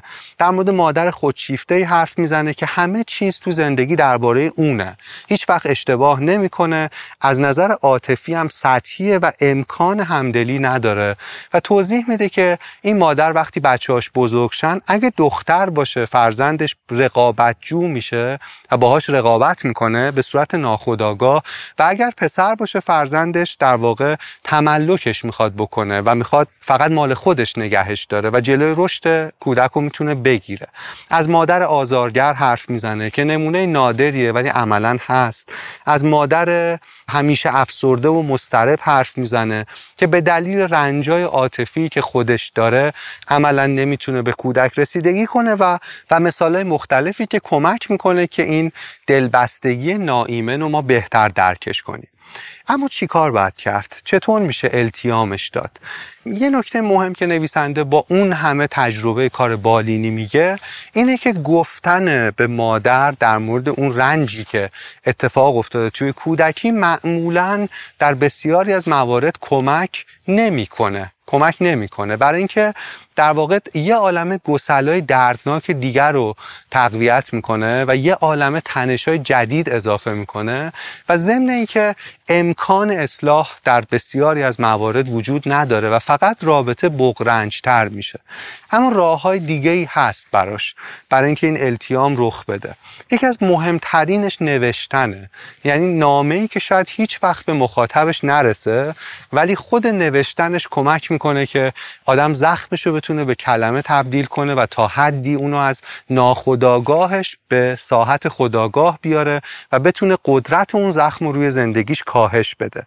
یه راهی که پیشنهاد می‌کنه اینه که با این شروع من عصبانی هستم که ده خط بنویسید. یعنی ده بار من عصبانی هستم که و یه چیزی که در کودکی به یاد میارید و عذابتون داده تو رابطه رو بعد از این بنویسید و دوباره سطح بعد من عصبانی هستم که و میگه این یه خشم مقدسه که درون شما وجود داره و با انکار کردن از بین نمیره. ولی وقتی روی کاغذ میاد اون وقت یه سر و شکلی پیدا می‌کنه که اون سر و شکل به درمان و به شفا و به التیام نزدیک تره نویسنده بعد میره جلوتر خیلی روش های جالبی میگه. اینجاشو خیلی کلا با دقت گوش کنید. یه ایده که داره میگه که ما دهها کودک درون خودمون داریم. میگه این که ما فکر می‌کنیم یک کودک درون ماست این عملا اشتباهه. برای اینکه ما خاطراتمون رو فریم به فریم به یاد میاریم. یعنی یه عالم تصویرهای مختلفه و اینا یه عالم کودکن که همشون ماییم. اما ما در شرایط مختلف ما در سن مختلف و ما در در واقع احساسات متفاوت. پس ما یک کودکستان درونمون داریم از کودک های مختلف که بعضیاشون خوشحالن توی لحظه های و مقاطعی. بعضیاشون ترسیدن بعضیاشون مستربن بعضیاشون قربانیان و و چیزهای مختلف. و میگه که عملا کل کودکی رو نمیشه تو یه دونه کرکتر تو یه دونه شخصیت تجسم کرد و خلاصه کرد. پس این خیلی مهمه که با انواع کودکان درونمون بتونیم ارتباط برقرار کنیم. این برای خود من خیلی چیز مهمی رو روشن کرد. بعد میره سراغ میگه که برای اینکه به کودکیتون سر بزنید برای اینکه اون پارسیفال را بیفته و بیاد شما رو شفا بده برای اینکه با کودک درونتون ارتباط بگیرین اولین راه و اولین قدم اینه که با اون کودک خوشحال ارتباط بگیرید. برای اینکه این کمک می‌کنه شما وارد دنیای کودکی بشید. اگه اولش بخواید از شدیدترین رنجا شروع کنید احتمالا هیچ وقت خیلی جلو نمیرید. یعنی همون جای چیزی چون دردناک ممنوع و پیچیده است احساساتی که تجربه می‌کنید احتمالا خودتون رو بیهست می‌کنید و ادامه نمی‌دید. اما نکته اینه که با کودک شاد شروع کنید. کودکی که صداقت و خلوص داره اون ورژن از شما. جایی که لذت و بازی رو تجربه می‌کرده کنج کاوی سرزندگی و عشق رو تجربه می‌کرده. و ما حتی اگه بدترین کودکی ها رو هم داشته باشیم مثل خود آرتور لحظه هایی یا سالهایی یا ماههایی داریم که این کودک رو زندگی کردیم. اول وصل به این. این بذارید این دستتون رو بگیره و ببره شما رو به جهان کودکی که مدت هاست بهش سر نزدید. و اینا رو شبیه افراد واقعی ببینید چون اینا واقعیت روان شما. خب؟ پس سوال اینه که کدوم نسخه از شما شادترین کودک درون شماست؟ بهش فکر کنید ذره. به این سوال مهم فکر کنید. کجای زندگیتون در دوران کودکی با همه وجودتون احساس شادی دارید؟ به اون آدم وصل شید. به سن و سالتون به پلیوری که یا تیشرتی که تو اون دوره پوشیدین به, به همش فکر کنید و تصویرش کنید. و اون کودک رو از ناخداگاه بیاریدش بالا و یه ذره ببینیدش. خب؟ و سوال مهم اینجا بعدیش اینه که اگه اون کودک میومد جلو اون کودک خوشحال کنجکاو صادقه که دلبستگی ایمن داره تو اون لحظه میومد جلو شما الان چه شکلی بودین؟ یعنی منظورم اینه که اعتماد به نفستون شور زندگی در شما لذتی که از زندگی می‌تونستید ببرید قدرتاتون استعداداتون سرنوشتتون الانتون چه شکلی بود؟ کمی بهش فکر کنید و سوال بعدی اینه که خب اون به تنهایی نیامده جلو. اتفاقای دیگه هم در واقع افتاده. کودکان دیگری هم تو جریان زیستن شما زاده شدن و زندگی کردن و تو روان شما تجربه زیسته اونا وجود داره و اونا رو هم ما باید خداگاه کنیم. بعد میگه که حالا که دوران کودکیتون رو قدم می‌زنین سراغ بچه های هم بگردید. میگه وقتی تو همش استعاره است ولی انقدر روشنگر و کمک کننده است. میگه وقتی تو وارد سرزمین کودکیت میشی احتمالا اولین کودکی که میدوه جلو و میاد و میاد استقبالت و خوشحاله و اونجا هست و می‌بینی همون کودک خوشحاله و خوبه. ولی یه سری کودک دیگه یه سری ورژن دیگه از تو وجود دارن که چون ترسیدن یه جایی قایم شدن. و یه جایی مخفی شدن. می‌دونید؟ بگردید. بیشتر کودکی رو بگردید. آیا بچه دیگه اونجا نیست؟ و که از ترس یه جا مخفی شده. چند سالشه؟ چی گذشته برش؟ قصهش چیه؟ می‌دونید؟ آیا کودک دیگه اونجا نیست که مثلا با خودش عهد بسته که خودش رو فدا کنه؟ اون کجاست؟ پیداش کنید. چند سالشه؟ چی کار داره می‌کنه؟ چی پوشیده؟ چرا اصلا این اتفاق براش افتاده؟ و حالا چیزای دیگه ای که ممکنه در شما کودکی رو متولد کرده باشه که تو نگاه اول نمی‌تونید پیداش کنید باید بیشتر بگردید و پیداش کنید. میگه که از قول یه روانشناس یه تحلیلگر یونگی می نویسه تو کتابش که کودکانی که کسی موجودیت واقعیشان را دوست نداشته باشد نمی‌دانند و بلد نیستند چطور خودشان را دوست داشته باشند. آنها باید در بزرگسالی یاد بگیرند دوباره یاد بگیرند چطور بال و پر در بیاورند و برای فرزند گم شده درون خودشان مادری کنند. و این نکته ای که ما رو میرسونه به حالا قدم های بعدی تو این التیام. چه شمایی که دارید الان صدای منو میشنوید چه مردید چه زن فراتر از جنسیتتون گفتم که نیروی زنانه و مادرانه درون شما هست. و وقتی و اگر این شانس رو نداشتید که اون دلبستگی ایمن رو تجربه کنید الان فقط و فقط این وظیفه شماست و راه درمان اینه که خودتون برای کودکی که مادری کم داشته مادری کنید. می‌دونید؟ و اینا خیلی فراتر از یه استعاره است. فراتر از یه جمله قشنگه. اینا یه چیزیه که باید به کار بست و برای اینکه اتفاقایی واقعا میفته و واقعا می‌تونه بسیاری از درای بسته رو برای ما باز کنه. گفتم که آنیما اون رابطه زنانه نیروی زنانه درون ماست که گم شده. و ما اینجاست که می‌تونیم حالا وقتی اون کودک زخم خورده رو می‌بینیم اون آنیما رو احضار کنیم و به صحنه بیاریم برای اینکه برای این کودک مجروح التیامی باشه زخماشو ببنده و دوباره براش مادری کنه و این کاریه که ما خودمون تو روانمون توی بزرگسالی انجام باید بدیم. اما چطور مادر خودمون بشیم؟ از این اصطلاح به خاطر اینکه ممکنه شاید مرد باشید خجالت نکشید. ما مادر خودمون باید باشیم و فقط هم خودمون می‌تونیم باشیم و نیروهای روانی و ذهنی رو داریم برای این کار. چطور مادر خودمون باشیم؟ ببینید نکته مهم اینه که اول بدونیم کودک مخزن بینهایت عشقه. هر چقدر بیشتر درونش عشق بریزید بیشتر ازش پس می‌گیرید. پس کلا این شبیه اون روش های دردناک نیست که فقط درد و رنج و سختی داره. یه ذره که شروع کنید به اون کودک مجروح در اون عشق بدید واقعا ازش عشق می‌گیرید. و نوع عشقی که می‌گیرید اینه که لذت و شور زندگی آروم آروم دوباره به قلبتون برمیگرده. و اگه بدونید اگه ما نتونیم به کودک درونمون عشق بدیم اگه ما نتونیم والدین خوبی برای کودک درون خودمون باشیم برای فرزندانمون و برای بچه هامون هم نمی‌تونیم والدین خوبی باشیم. و این خیلی نکته مهمیه. اما نویسنده تو این کتاب ما رو اینجا رها نمی‌کنه که فقط بگه بهش عشق بدید. چطور این کارو بکنیم؟ بعد دستورالعمل واضح عملی داشته باشیم. یه نکته مهم که به نظر من میلیون دلاری این نکته و خیلی نکته مهمیه اینه که میگه برای اون کودک درون یه محیط امن ایجاد کنید و از اون گذشته رهاش کنید نجاتش بدید و بیاریدش به حال حاضر. اینجاشو خیلی با دقت گوش کنید. می‌خوام از روی خودش بخونم. میگه کودک در ناخداگاه بدون زمان هنوز دارد طوری محیط کودکی را تجربه می کند که انگار هنوز آنجاست هنوز پابرجاست. کودک متوجه نمیشه که الان شما در مکان متفاوتی زندگی می‌کنید. یه لحظه به این استعاره خوب دقت کنید. ببینید میگه که کودک درون ما که مجروحه به خاطر اتفاقی یا اتفاقاتی یا فرایندی چیزی که فکر می‌کنه اینه که اونجا تو اون اتاق تو اون شرایط و تو اون وضعیت باقی مونده. و یه کاری که باید بکنید این که بیاریدش به اینجا و اکنون. در واقع از اونجا از اون وضعیت نجاتش بدید. و یه چیزی که اینجا می‌تونه کمک کنه اینه که بهش یه نامه بنویسید. این راه شاید زیادی شاعرانه به نظر برسه اما خیلی می‌تونه کمک کنه. و من ازتون خواهش می‌کنم که حتما این کار رو انجام بدین. هرچند این کار سختیه.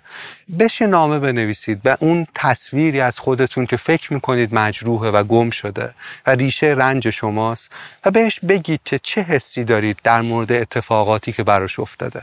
نسخه بزرگسالتون به نسخه کودکتون یه نامه می‌نویسه و سعی می‌کنه تو اون نامه این رو هم توضیح بده که شرایط دیگه تغییر کرده. و ما دیگه بزرگسالیم. و تو اون تهدید و تو اون خطر و تو اون رنج و تو اون استراب و احساس بیارزشی نیستیم. این خیلی مهمه. اگه عکستون کنارتون باشه از اون دوران باز می‌تونه خیلی خیلی کمک کنه. توی محیط خلوت توی محیط آروم چون ممکنه تکانه های شدید عاطفی هم موقع نوشتن این نامه تجربه کنید این نامه رو بنویسید و این بسیاری قفلا رو می‌تونه باز کنه. یه کار دیگه ای که باید بکنیم کمک می‌کنه اینه که با این کودک مجروح وقت بگذرونیم. یعنی در واقع کارایی رو انجام بدیم که اون دوست داره. مثلا من تو بچگی خیلی نقاشی کشیدن دوست داشتم. خیلی. هر کاغذی که پیدا می‌کردم شروع می‌کردم خط خطی می‌کردم. تو جهان بیرون اونقدر قدرتمند نبودم اما رو اون کاغذ قدرت داشتم. می‌تونستم هر چیزی بکشم هر چیزی رنگ کنم و این به من یه حس در واقع آرامشی می‌داد. من دوباره شروع کردم اخیرا به نقاشی کردن. نه نقاشی حرفه‌ای چون نه بلدم نه حرفه هیچی نمی‌دونم. مثل یه کودک فقط نقاشی می‌کنم. و این اون کاریه که اون کودک دوست داشت. و هر وقت انجامش میدم احساس می‌کنم که انگار با اون قسمت از وجودم دارم وقت میگذرونم. مثلا یکی ممکنه توی کودکی اسکیت می‌کرده یا ورزش ورزشی می‌کرد یه کاری می‌کرد. اون تکرار اون کار تو دنیای بزرگسالی و خالی کردن یه وقتی برای اون کار خیلی خیلی می‌تونه در واقع کمک کنه. به اینکه عشق بدید به اون بچه. و هر روز شده حتی ده دقیقه برای این ماجرا وقت بذارید. دوتایی با کودک درونتون برید بیرون. یعنی یه وقتایی رو تنهایی واقعا تو بیرون سپری کنید و سرش داد نزنید. می‌دونید اون دیگه فقط و فقط و فقط شما رو داره. و همون پیامای امنی که گفتم خوشحالم که تو هستی تو رو می‌بینم به تو احترام می‌ذارم تو رو دوست دارم مواظبتم و نیازهای تو برام مهمه. این پیام هایی که شاید نشنیده رو بهش بدید. و این خیلی خیلی قدم مهمیه. صدای پرمهری رو جایگزین صدای والد منتقد کنید. ما با خودمون تو ذهنمون تو مغزمون حرف می‌زنیم. ولی با چه صدایی با خودمون حرف می‌زنیم؟ واقعا اگه اینجوری که ما با خودمون حرف می‌زدیم با دیگران حرف می‌زدیم هیچ دوستی نداشتیم. یا حتی بازداشتمون می‌کردن. از بس خشنیم با خودمون. ولی وقتی با این کودک در اون وقت میگذرونین دیگه داد نکشید سرش. حداقل برای مدتی یه وقتایی ممکنه با هم به اختلاف بخورید. مثلا چه می‌دونم شما وسط رژیمید اما اون بستنی می‌خواد. صفر و صد نگاه نکنید. می‌دونید؟ متعهد باشید به نظمتون به برنامهتون. اما صفر و صد نبید شاید بشه یه قاشق بستنی خورد. یا شاید بشه جوری که قانعش می‌کنید. این نباشه که دوباره می‌دونی زدی زیر همه چی و تو ما رو چاق می‌کنی بعد نه. می‌دونید؟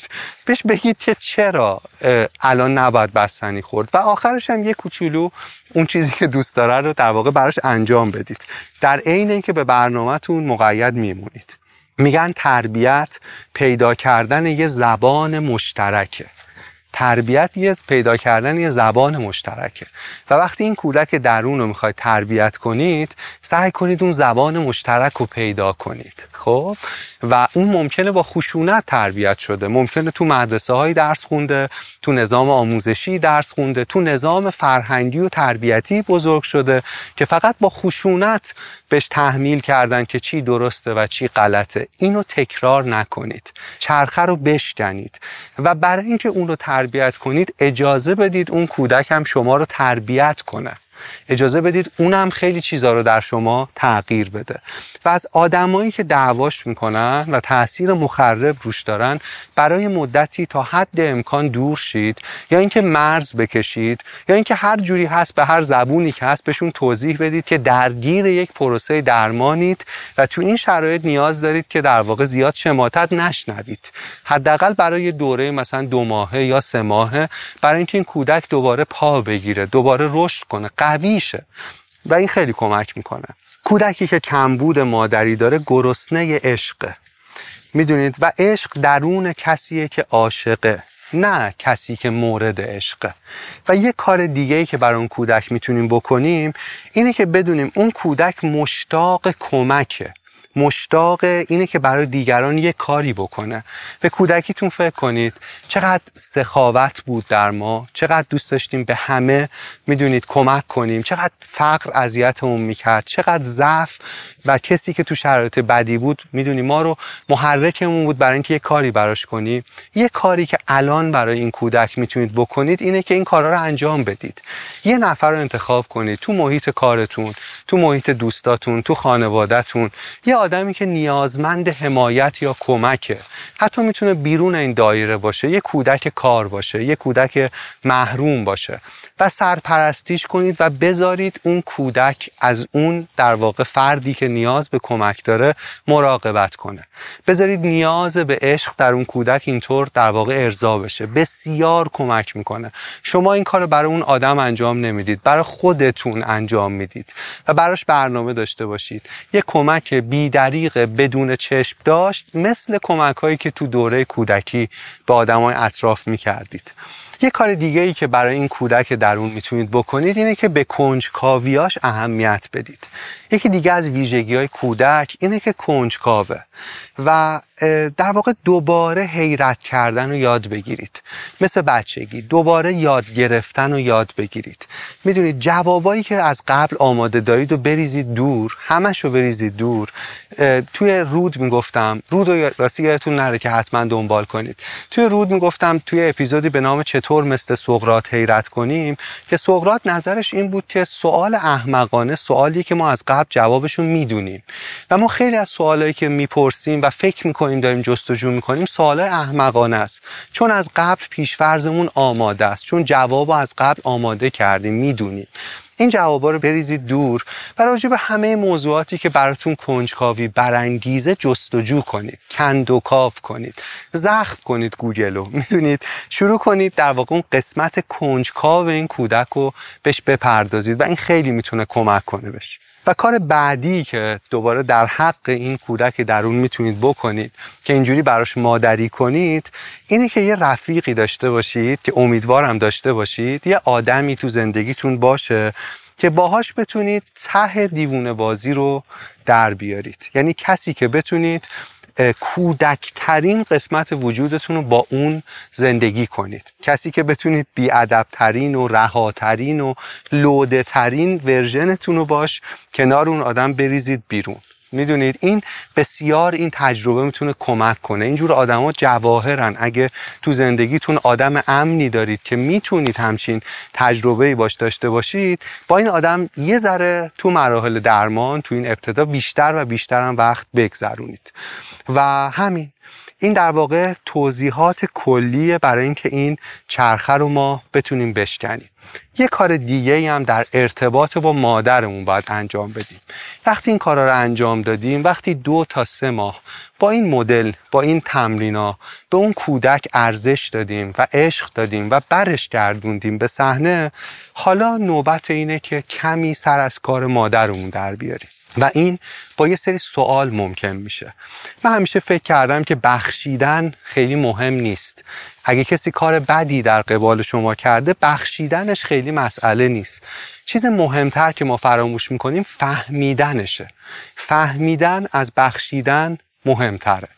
و باید بفهمیم که اون آدم چرا به لحاظ عاطفی مثلا قایب بوده. خب نویسنده یه سری سوال می‌پرسه که این سوالا فکر کردن بهش می‌تونه راهنمای خوبی باشه.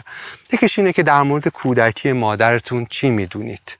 چند تا خواهر داشته؟ چند تا برادر داشته؟ تو چه خونواده و تو چه فرهنگ و تو چه شرایطی به دنیا اومده تربیت شده و بزرگ شده؟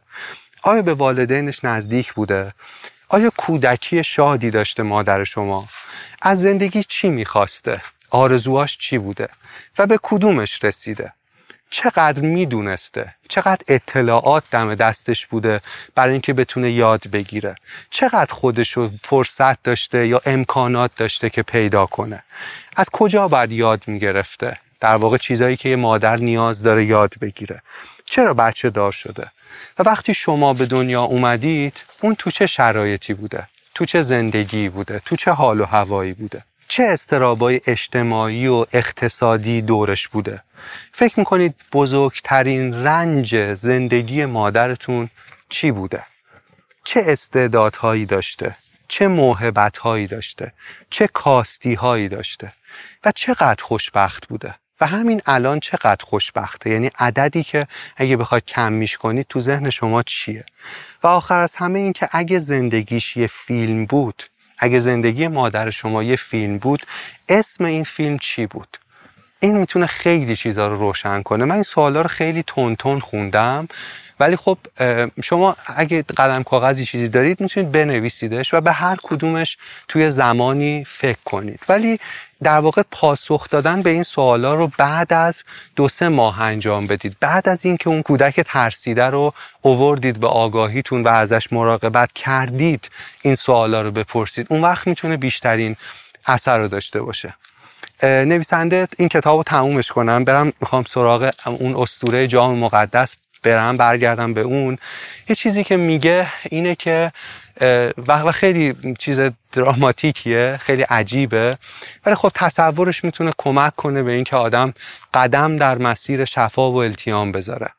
و اون اینه که در پایان همه این راه یا همین الان در آغاز این راه به رقص کودک و مادر فکر کنید. به اون کودک مجروح درونتون و به اون مادری که شاید کم داشته فکر کنید. و فقط توی خیال گستاخ توی رویای گستاخ برای چند ثانیه تصور کنید که این کودک و این مادر در آرامش در حال رقصیدن با هم دیگن. و این در واقع اون چیزیه که شفا رو می‌تونه ممکن کنه. رسیدن به این رقص حتی اگر واقعیت نداشته باشه.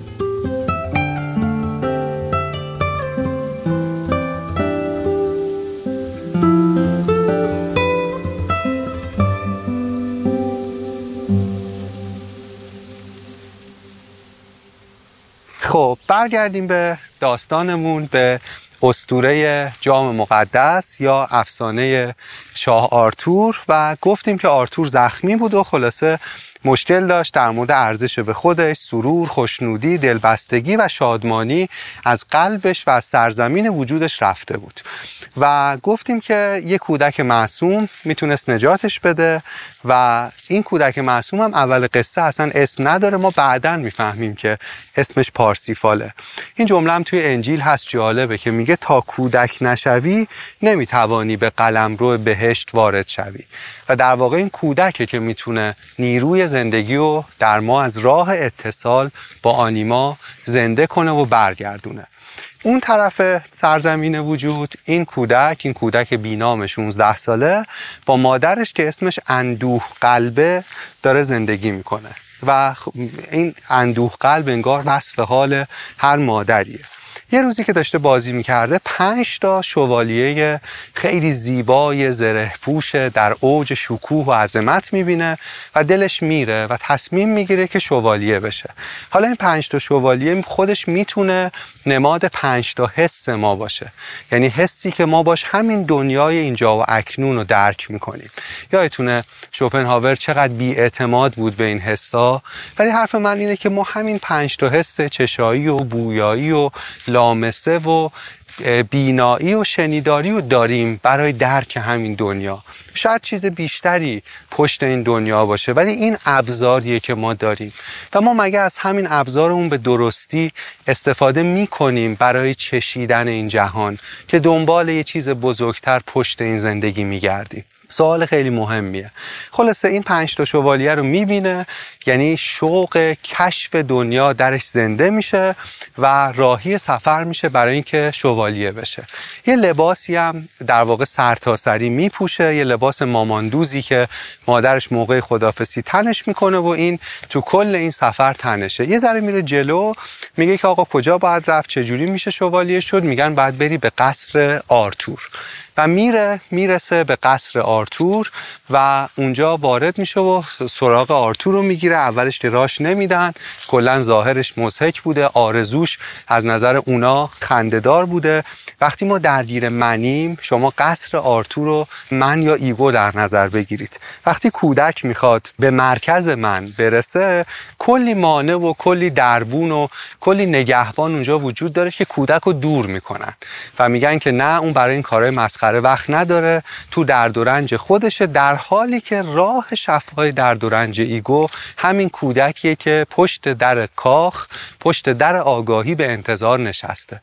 خلاصه یه اتفاقی که میفته این که یه بانویی که 6 سال بوده نخندیده بوده و توی دربار بوده وقتی ظاهر و وقتی اصرار این پسر بچه رو می‌بینه خندش می‌گیره.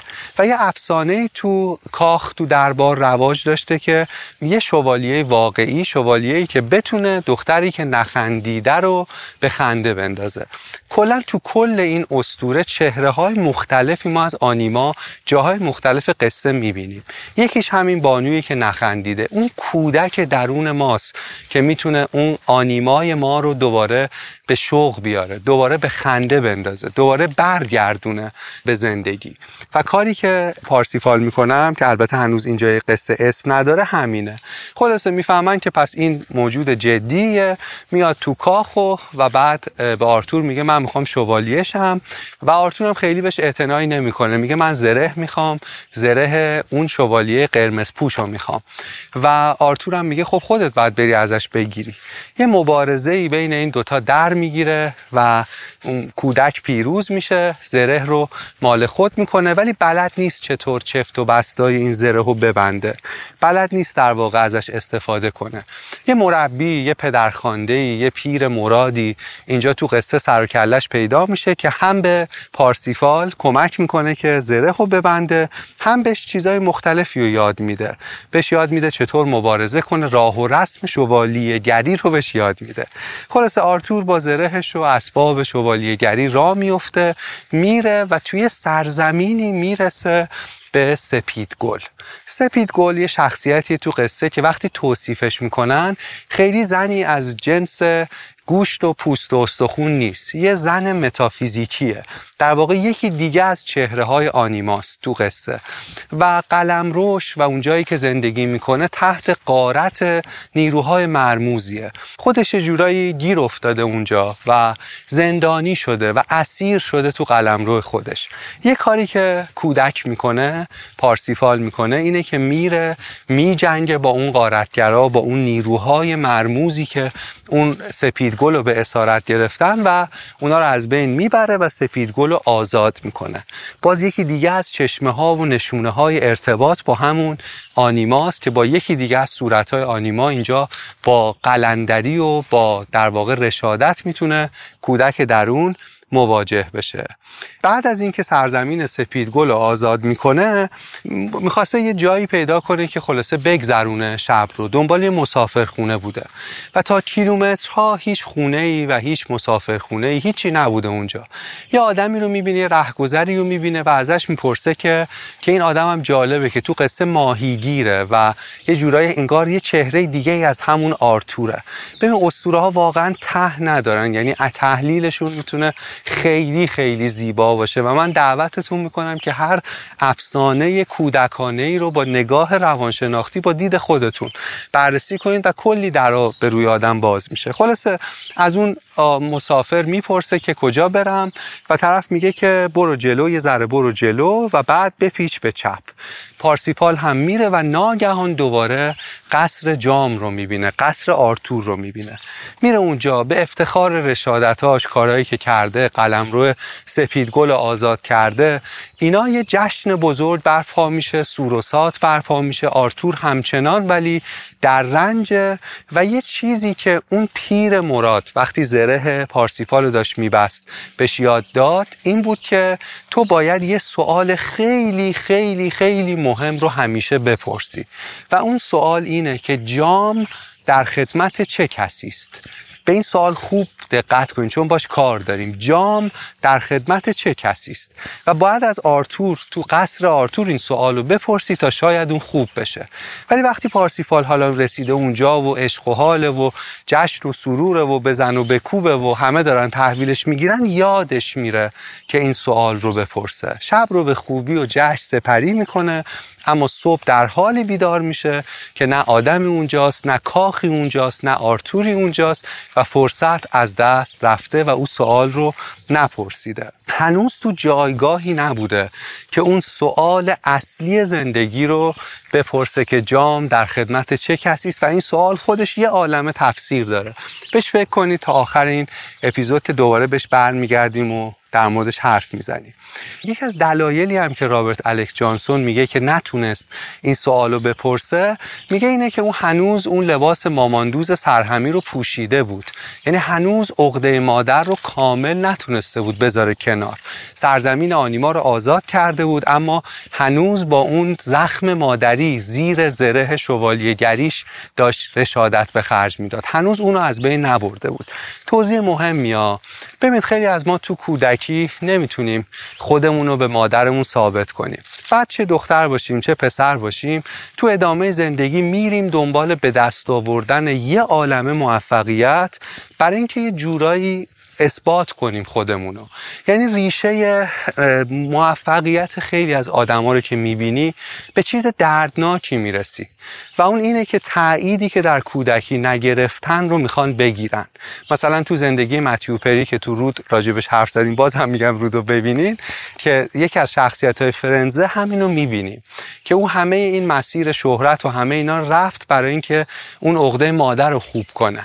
می‌دونید؟ ولی این یه جواب بیرونیه براش. و نمی‌تونه خوبش کنه مگه اینکه ما واقعا به اون عقده بپردازیم. خلاصه پارسیفال هنوز لباس سرهمی ماماندوزش هنوز عقده مادرش بر تنشه و برای همین سوال میلیارد دلاری یعنی جام مقدس در خدمت چه رو نمی‌تونه بپرسه و فرصت از دست میره. میاد بیرون. یعنی مسئله باید درونی حل شه. و بعد آدم می‌تونه به همه موفقیتان فکر کنه و برسه. ولی دلیلش نباید در واقع یه عقده باشه. می‌تونه شکل دیگه ای باشه پارسیفال از صبح از خواب پس بیدار شد و دیگه نه کاخی بود و نه قصری بود و نه جامی بود. راه میفته پای پیاده و یه دوشیزه ای رو می‌بینه که معشوق کشته شدهش در آغوششه. اینجا خیلی شبیه داستان بوداست وقتی بودا از کاخ میاد بیرون و با رنج آشنا میشه با رنج دیگری آشنا میشه. اون وقتی که چیزای مهمی رو می‌فهمه و پارسیفال اینجا داره اینها رو می‌فهمه. در واقع می‌فهمه که یک قلب سوگوار چه شکلیه. بعد کمی جلوتر میره فقر رو می‌بینه و کمک می‌کنه که فقر از بین بره. بعد شروع می‌کنه تصمیم می‌گیره که در زندگیش برای در واقع بینوایان شمشیر بزنه و علیه در واقع جور و ظلم عمل کنه. شروع می‌کنه جاهای زیادی رو آزاد می‌کنه به مردم بسیاری کمک می‌کنه. قلب های ویران بسیاری رو شکسته بسیاری رو دوباره بند می‌زنه. کنار همدیگه میچسبونه. دیگری در زندگیش براش مهم میشه و کلی کار قهرمانانه می‌کنه شهرت و آوازه پارسیفال و خیرخواهیش و کمکش به دیگری همدلی که پیدا کرده باعث میشه شهرتش همه جا بپیچه به گوش آرتور هم می‌رسه و این بار خود آرتوره که میاد و می‌خواد پارسیفال رو پیدا کنه. این لشتر رو جمع می‌کنه هنوز در درد و رنج و ناله می‌کنه. دردش کم شده اما خوب نشده. می‌رسه به پارسیفال و یه خیمه برپا می‌کنن پارسیفال رو می‌بینن یه جشن دوباره بزرگ می‌گیرن بزرگتر از دفعه قبل. همه میان خلاصه ستایشش می‌کنن چه شوالیه بزرگی چه جوانمردی چه انسان شریفی چقدر کمک کردی و و و. همه اینا. اینجا یه قصه خیلی جالبه. سه روز و سه شب رقص و پایکوبی جریان داره و ستایش پارسیفال. و پارسیفال اینجا مست غروره پر از غروره و اون ego عملا باز داره از یه طریق دیگه ای تغذیه میشه و باد میشه. تو اینجا قصه یه موجود مخوف یه موجود ترسناک سوار بر یه قاطر ترسناک وارد جشن میشه و کاسه کوزه جشن رو به هم می‌زنه و همه چیز رو به هم میریزه. صدای موسیقی قطع میشه دیگه خنده ها متوقف میشه و این شخصیت ترسناک یه کار بزرگی که انجام میده اینه که شروع می‌کنه پارسیفال رو تحقیر می‌کنه. شروع می‌کنه از شکستاش میگه شروع می‌کنه از ناکامیاش میگه شروع می‌کنه از این میگه که چرا دفعه قبل سوال به اون مهمی رو نپرسیده و کل سرزمین رو نجات نداده. و می‌دونید نقشش رو به خوبی ایفا می‌کنه چون نقشش سوزنیه که به حباب غرور پارسیفال می‌خوره. غروری که مانع میشه او قدم بعدی رو بتونه برداره و سوال مهم بعدی رو بتونه سوال مقدس رو بتونه بپرسه. خلاصه پارسیفال ولی حالش گرفته میشه. تا الان همه داشتن بزن و برقص و چقدر تو خوبی و اینا و یهو همه چی خراب شده یه آدمی از راه رسیده حالش رو گرفته و پارسیفال میاد بیرون کاخ. غمگین و تنها از اینکه مگه دیگه باید چی کار بکنه تا بتونه کار بزرگ شوالیه گریشو به سر انجام برسونه. مگه چی کم گذاشته؟ اصلا این سوال جام مقدس در خدمت چه کسیه؟ به چه دردی می‌خوره؟ چه سوالیه؟ چی می‌خواد بگه؟ این چرا اینقدر مهمه که این اینو باید بپرسه؟ هنوز عمق سوال رو درک نکرده. تا اینجا یهو با یه پیر خردمند آشنا میشه. یه جورای شبیه همون شخصیتی که اونجا کمکش کرد زرهش رو به تنش کرد و به شوالیهگری یاد داد. اما اینجا پیر زاهد خردمند اومده تا معنای این سوال رو توضیح بده. اول باش همدلی می‌کنه اول یه ذره قربون صدقش میره یه ذره خلاصه سرپاش می‌کنه و بعد شروع می‌کنه درس هایی در مورد زندگی به پارسیفال میده. من اینجا یه قصه می‌خوام باز متوقف کنم برم سراغ یه کتاب دیگه ای و اینم خیلی جالبه. برای اینکه می‌خوام اینو توضیح بدم که اون پیر خردمند اونجا چی گفت به پارسیفال چون تو قصه یه سری جمله های شعارگونه کوتاه حق مطلب ادا نمیشه.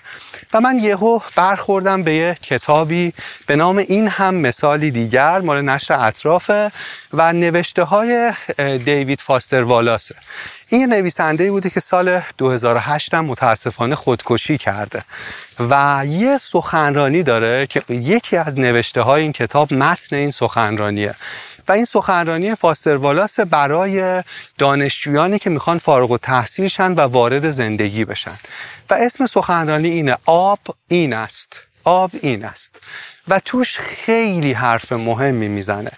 و این حرف انقدر مهمه. من می‌خوام بخونم براتون. این سخنرانی رو نگران نباشین. یه قسمت شد چهار پنج صفحه است ولی می‌خونم براتون. یه ذره طولانیه ولی واقعا ارزش داره. ولی قبلش بگم چیزی که برای من این کلمات رو خیلی ویژه می‌کنه اینه که کسی که این کلمات رو میگه خودشو کشته. می‌دونین چی میگم؟ و چرا اینطوریه؟ برای اینکه توش در مورد این حرف می‌زنه که اگه تو از اون منیتت خارج نشی اگه جام مقدس و اصطلاحا فقط برای خودت بدونی اون وقت این دخل خودتو میاره. و این حرفو نمی‌زنه برای اینکه مثلا تو آدم خوبی باشی یا توصیه اخلاقی بکنه. میگه اگه این کارو نکنی زنده نمیمونی. اگه این کارو نکنی دووم نمیاری. اگه در خودت فرو بسته باقی بمونی اون وقت خودت دخل خودتو میاری. برای همین این که از اون جام مقدس فقط در خدمت خودت نباشه و دیگری هم ببینی عملا یه چیزیه که برای اینه که به سی یا چهل سالگی برسی. بیان که بخوای تفنگ روی حقیقت بذاری. یه قسمتی از این در واقع متنش رو من یه جا پیدا کنم بشینم و براتون بخونم و اینا رو به عنوان حرفای اون پیر زاهد به پارسیفال شما تصورش کنید.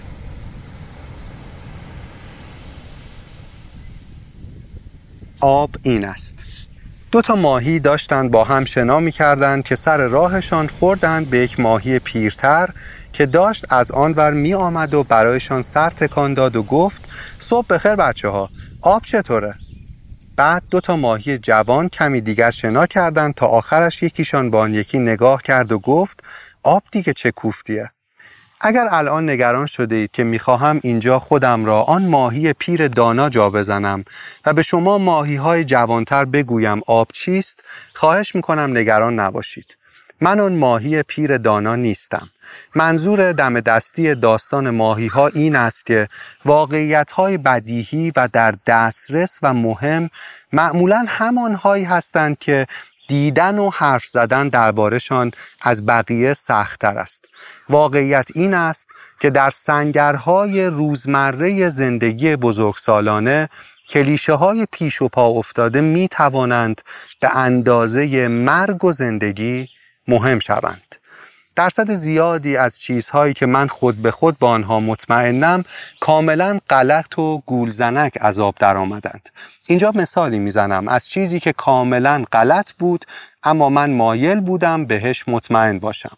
در تجربه آنی من از زندگی همه چیز این باور را در من تقویت می کند که من مرکز مطلق جهان هستم واقعی ترین، پررنگ ترین و مهمترین آدم جهان.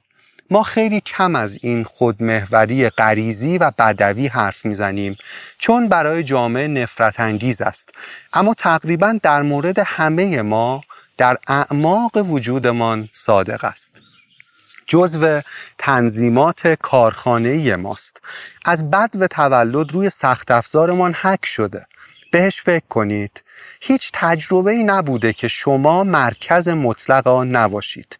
جهانی که تجربهش می کنید یا در برابر شماست یا پشت سر شما یا چپ یا راست شما یا در تلویزیون شما یا روی مانیتور شما یا هر جای دیگری. فکرها و احساسات دیگران درباره شما باید یک جوری به شما مربوط شود اما مال خودتان فوری و ضروری و حقیقی اند. فکر کنم منظورم را فهمیدید ولی خواهش می‌کنم نگران نباشید. قرار نیست درباره محبت و نودوستی یا به اصطلاح فضیلت های اخلاقی وراجی کنم. حرف فضیلت های اخلاقی نیست. حرف انتخاب من است که یک جوری از دست تنظیمات غریزی و حک شده ام خلاص شوم یا تغییرشان بدهم. یعنی از دست همان خودمهوری عمیق و عملی و دیدن و تفسیر کردن همه چیز با عینک خود. معمولا به کسانی که با این تنظیمات کارخانه غریزی همساز می شوند سازگار می گویند که می خواهم اینجا بهتان پیشنهاد بدهم که این عبارت اصلا اتفاقی به وجود نیامده است. اینجا آدم های دانشگاهی موفقی نشستند. پس سوال بدیهی این است که چطور سازگاری با تنظیمات کارخانه من به دانش و فکر نیاز دارد. این سوال پیچیده می شود. احتمالا خطرناکترین پیامد آموزش دانشگاهی دستکم درباره من برانگیخته شدن این میل است که در همه چیز زیادی تحمل کنم. در بحث های انتظایی توی سرم غرق شوم. به جای آنکه صرفا به آنچه در برابرم میگذرد توجه کنم به آنچه درونم میگذرد توجه می‌کنم. مطمئنم شما بچه ها تا الان فهمیده اید که بی نهایت سخت است که آدم همیشه هوشیار و متمرکز بماند و تکگویی های دائمی توی سرش هیپنوتیزمش نکند. حالا 20 سال بعد از فارغ و تحصیلیم نم نم دارم می‌فهمم که کلیشه رایج در علوم انسانی که می‌گویند به شما یاد می‌دهیم چطور فکر کنید در واقع چرکنویس ایدهی بسیار عمیقتر و جدیتر است. اینکه یاد بگیریم چگونه فکر کنیم. در واقع یعنی یاد بگیریم چطور تمرین کنیم که اختیار چگونگی فکرهایمان و چیزهایی را که بهشان فکر می‌کنیم به دست بگیریم. یعنی همیشه آگاه و هوشیار باشیم تا خودمان انتخاب کنیم به چه چیزی توجه کنیم و خودمان انتخاب کنیم که چطور از تجربه هامان معنا بسازیم. چون اگر نتوانید این نوع انتخاب را در زندگی بزرگسالانه تمرین کنید کارتان ساخته است. به این یکی کلیشه قدیمی فکر کنید. ذهن خدمتکاری عالی و اربابی افتضاح است. ذهن خدمتکاری عالی و اربابی افتضاح است. این هم مثل خیلی از کلیشه ها در ظاهر بیمزه و لوس است. اما از واقعیتی بزرگ و وحشتناک حرف می‌زند. اصلا تصادفی نیست که آدمهایی که با تفنگ خودکشی می کنند تقریبا همیشه به کلشان شلیک می کنند و واقعیت این است که بیشتر آنها در واقع خیلی قبل از کشیدن ماشه مردند و ادعا می کنم که ارزش حقیقی و درست و درمان آموزش علوم انسانی قرار است همین باشد. چطور هر روز زندگی بزرگسالانه آسوده و ارزشمند و قابل احترام خود را دور کنید از مردگی، ناآگاهی، بردگی کاسه سر خود و تنظیمات کارخانه‌ای غریزی از انزوای منحصر به فرد کامل و امپراتورگونه منظور این است که این جور بدبختی های خوردریز و طاقت فرسا دقیقا همان جاهایی هستند که مسئله انتخاب مطرح می شود. چون ترافیک و راهروهای شلوغ و صفهای طولانی به من وقت می دهند که فکر کنم و اگر من آگاهانه تصمیم نگیرم که چطور فکر کنم و به چی توجه کنم آن وقت هر دفعه که خرید می کنم سرخورده و بیچاره می شوم. چون تنظیمات کارخانه‌ای غریزی هم مطمئنم می کنند که همه اینها واقعا درباره من است درباره گرسنگی من و خستگی من و میل من به اینکه سریعتر برسم خانه و انگار تمام جهان تمام آدم های دیگر سر راه من در خرید قرار گرفتند و اینها کیند سر راه من و نگاه کن که اغلبشان چقدر نفرت انگیز و چقدر توی صف خرفت و گاو و مرد نگاه و غیر انسانی به نظر می آیند یا نگاه کن که این آدم ها چقدر بیادب و حال به هم زنند که توی صف بلند بلند با موبایل حرف می‌زنند. و نگاه کن که چقدر همه اینها غیر منصفانه است. من که همه روز سر کارم پوستم کنده شده و دارم از گرسنگی و خستگی میمیرم حالا صدقه سر این آدم های احمق لعنتی حتی نمی‌توانم بروم خانه غذا بخورم و لش کنم. ببینید اگر انتخاب من این است که اینجوری فکر کنم اشکالی ندارد. خیلی هایمان این کار را می‌کنیم. فقط اینکه اینجوری فکر کردن آنقدر راحت و خود به خودی است که لزومی ندارد انتخاب شود. این چیزی است که باید مراقبش باشیم. اینجوری فکر کردن تنظیمات کارخانه‌ای غریزی من است. انتخاب من نیست. راهی است خود به خودی و ناآگاهانه برای تجربه بخش های ملالآور طاقت فرسا و شلوغ زندگی بزرگسالانه با این باور خود به خودی و ناآگاه که مرکز این جهان منم و اولویت های جهان را باید حسها و نیازهای آنی من تعیین کنند. نکته این است که به وضوح راه های دیگری هم برای فکر کردن به این موقعیت ها وجود دارند. دوباره تاکید می‌کنم. خواهش می‌کنم فکر نکنید دارم نصیحت اخلاقی می‌کنم یا دارم می‌گویم شما قرار است اینجوری فکر کنید یا همه ازتان انتظار دارند خود به خود اینجوری فکر کنید. نه چون سخت است. به تلاش ذهنی نیاز دارد. و اگر شما هم مثل من باشید یک روزهایی از پس این کار بر نمی آیید یا آنقدر بیرمقید که نمی خواهید برایید. اما اگر اغلب روزها آنقدر آگاه باشید که به خودتان حق انتخاب بدهید می توانید انتخاب کنید که به این زن مثلا چاق بیروه گنده که وسط صف سر بچه کوچکش داد می کشد جور دیگری نگاه کنید. شاید معمولا اینجوری نباشد. شاید سه شب پشت سر هم دست شوهر روبه موت از سرطان استخوانش را گرفته یا شاید همان منشی کم درآمدی در اداره وسایل نقلیه باشد که همین دیروز با لطف کوچک بروکراتیکی به نامزدتان کمک کرده کاغذبازی های کابوسواری را رفع و رجوع کند. معلوم است که هیچ کدام اینها محتمل نیست. اما غیر ممکن هم نیست. فقط به این بستگی دارد که شما چی را در نظر می گیرید اگر شما خود به خود مطمئنید که می‌دانید حقیقت چیست و کی و چی واقعا مهم است اگر می‌خواهید با تنظیمات کارخانهیتان رفتار کنید آن وقت شما هم مثل من احتمالهایی را که بیهوده و آزارنده نیستند در نظر نمی‌گیرید. اما اگر واقعا یاد گرفته باشید که چطور فکر کنید چطور توجه کنید آن وقت شما هم گزینه های دیگری خواهید داشت. حقیقت دیگری هم وجود دارد. در سنگرهای زندگی روزمره بزرگسالان چیزی به اسم بیخدایی وجود ندارد. نپرستیدن وجود ندارد. همه یک چیز را میپرستند. تنها انتخابی که ما می‌توانیم داشته باشیم این است که چه چیزی را بپرستیم. و یک دلیل بارز انتخاب هر جور خدا یا هر چیز ماورایی برای پرستش این است که تقریبا اگر هر چیز دیگری را بپرستید شما را زنده زنده می‌خورد.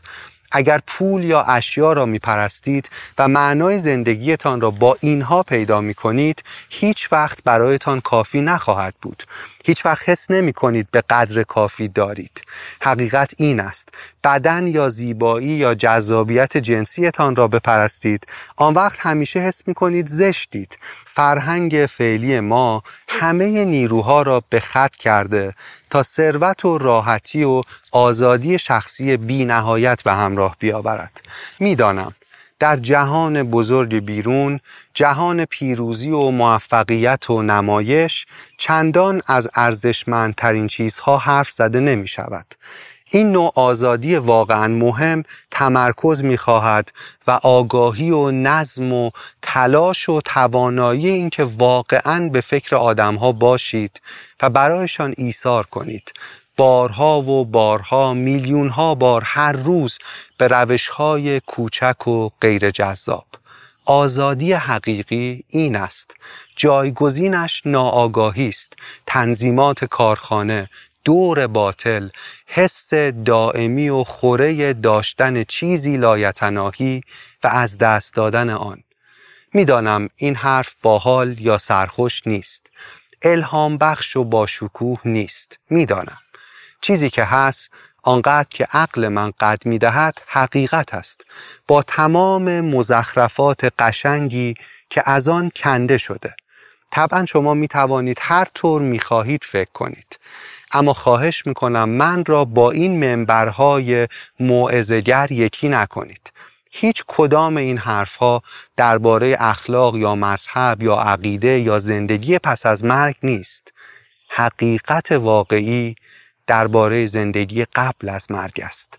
درباره این آگاهی ساده است. درباره اینکه چطور به سی یا شاید پنجاه سالگی برسید بیان که بخواهید تفنگ روی شقیقتان بگذارید. درباره یک آگاهی ساده است. آگاهی از اینکه چه چیزی آنقدر حقیقی و ضروری است آنقدر از چشمانمان پنهان مانده که باید مدام بارها و بارها به خودمان یادآوری کنیم. آب این است. آب این است. پارسیفال حرفهای پیر خردمند رو به دقت گوش کرد و بعد برگشت به سمت قصر جام. آروم آروم از پلی که اون رو به قصر میرسوند رد شد در تمام این مدت به همه اون چه که از سر گذرونده بود سکانس به سکانس حرف به حرف فکر کرد در قصر رو باز کرد و وارد قصر آرتور شد.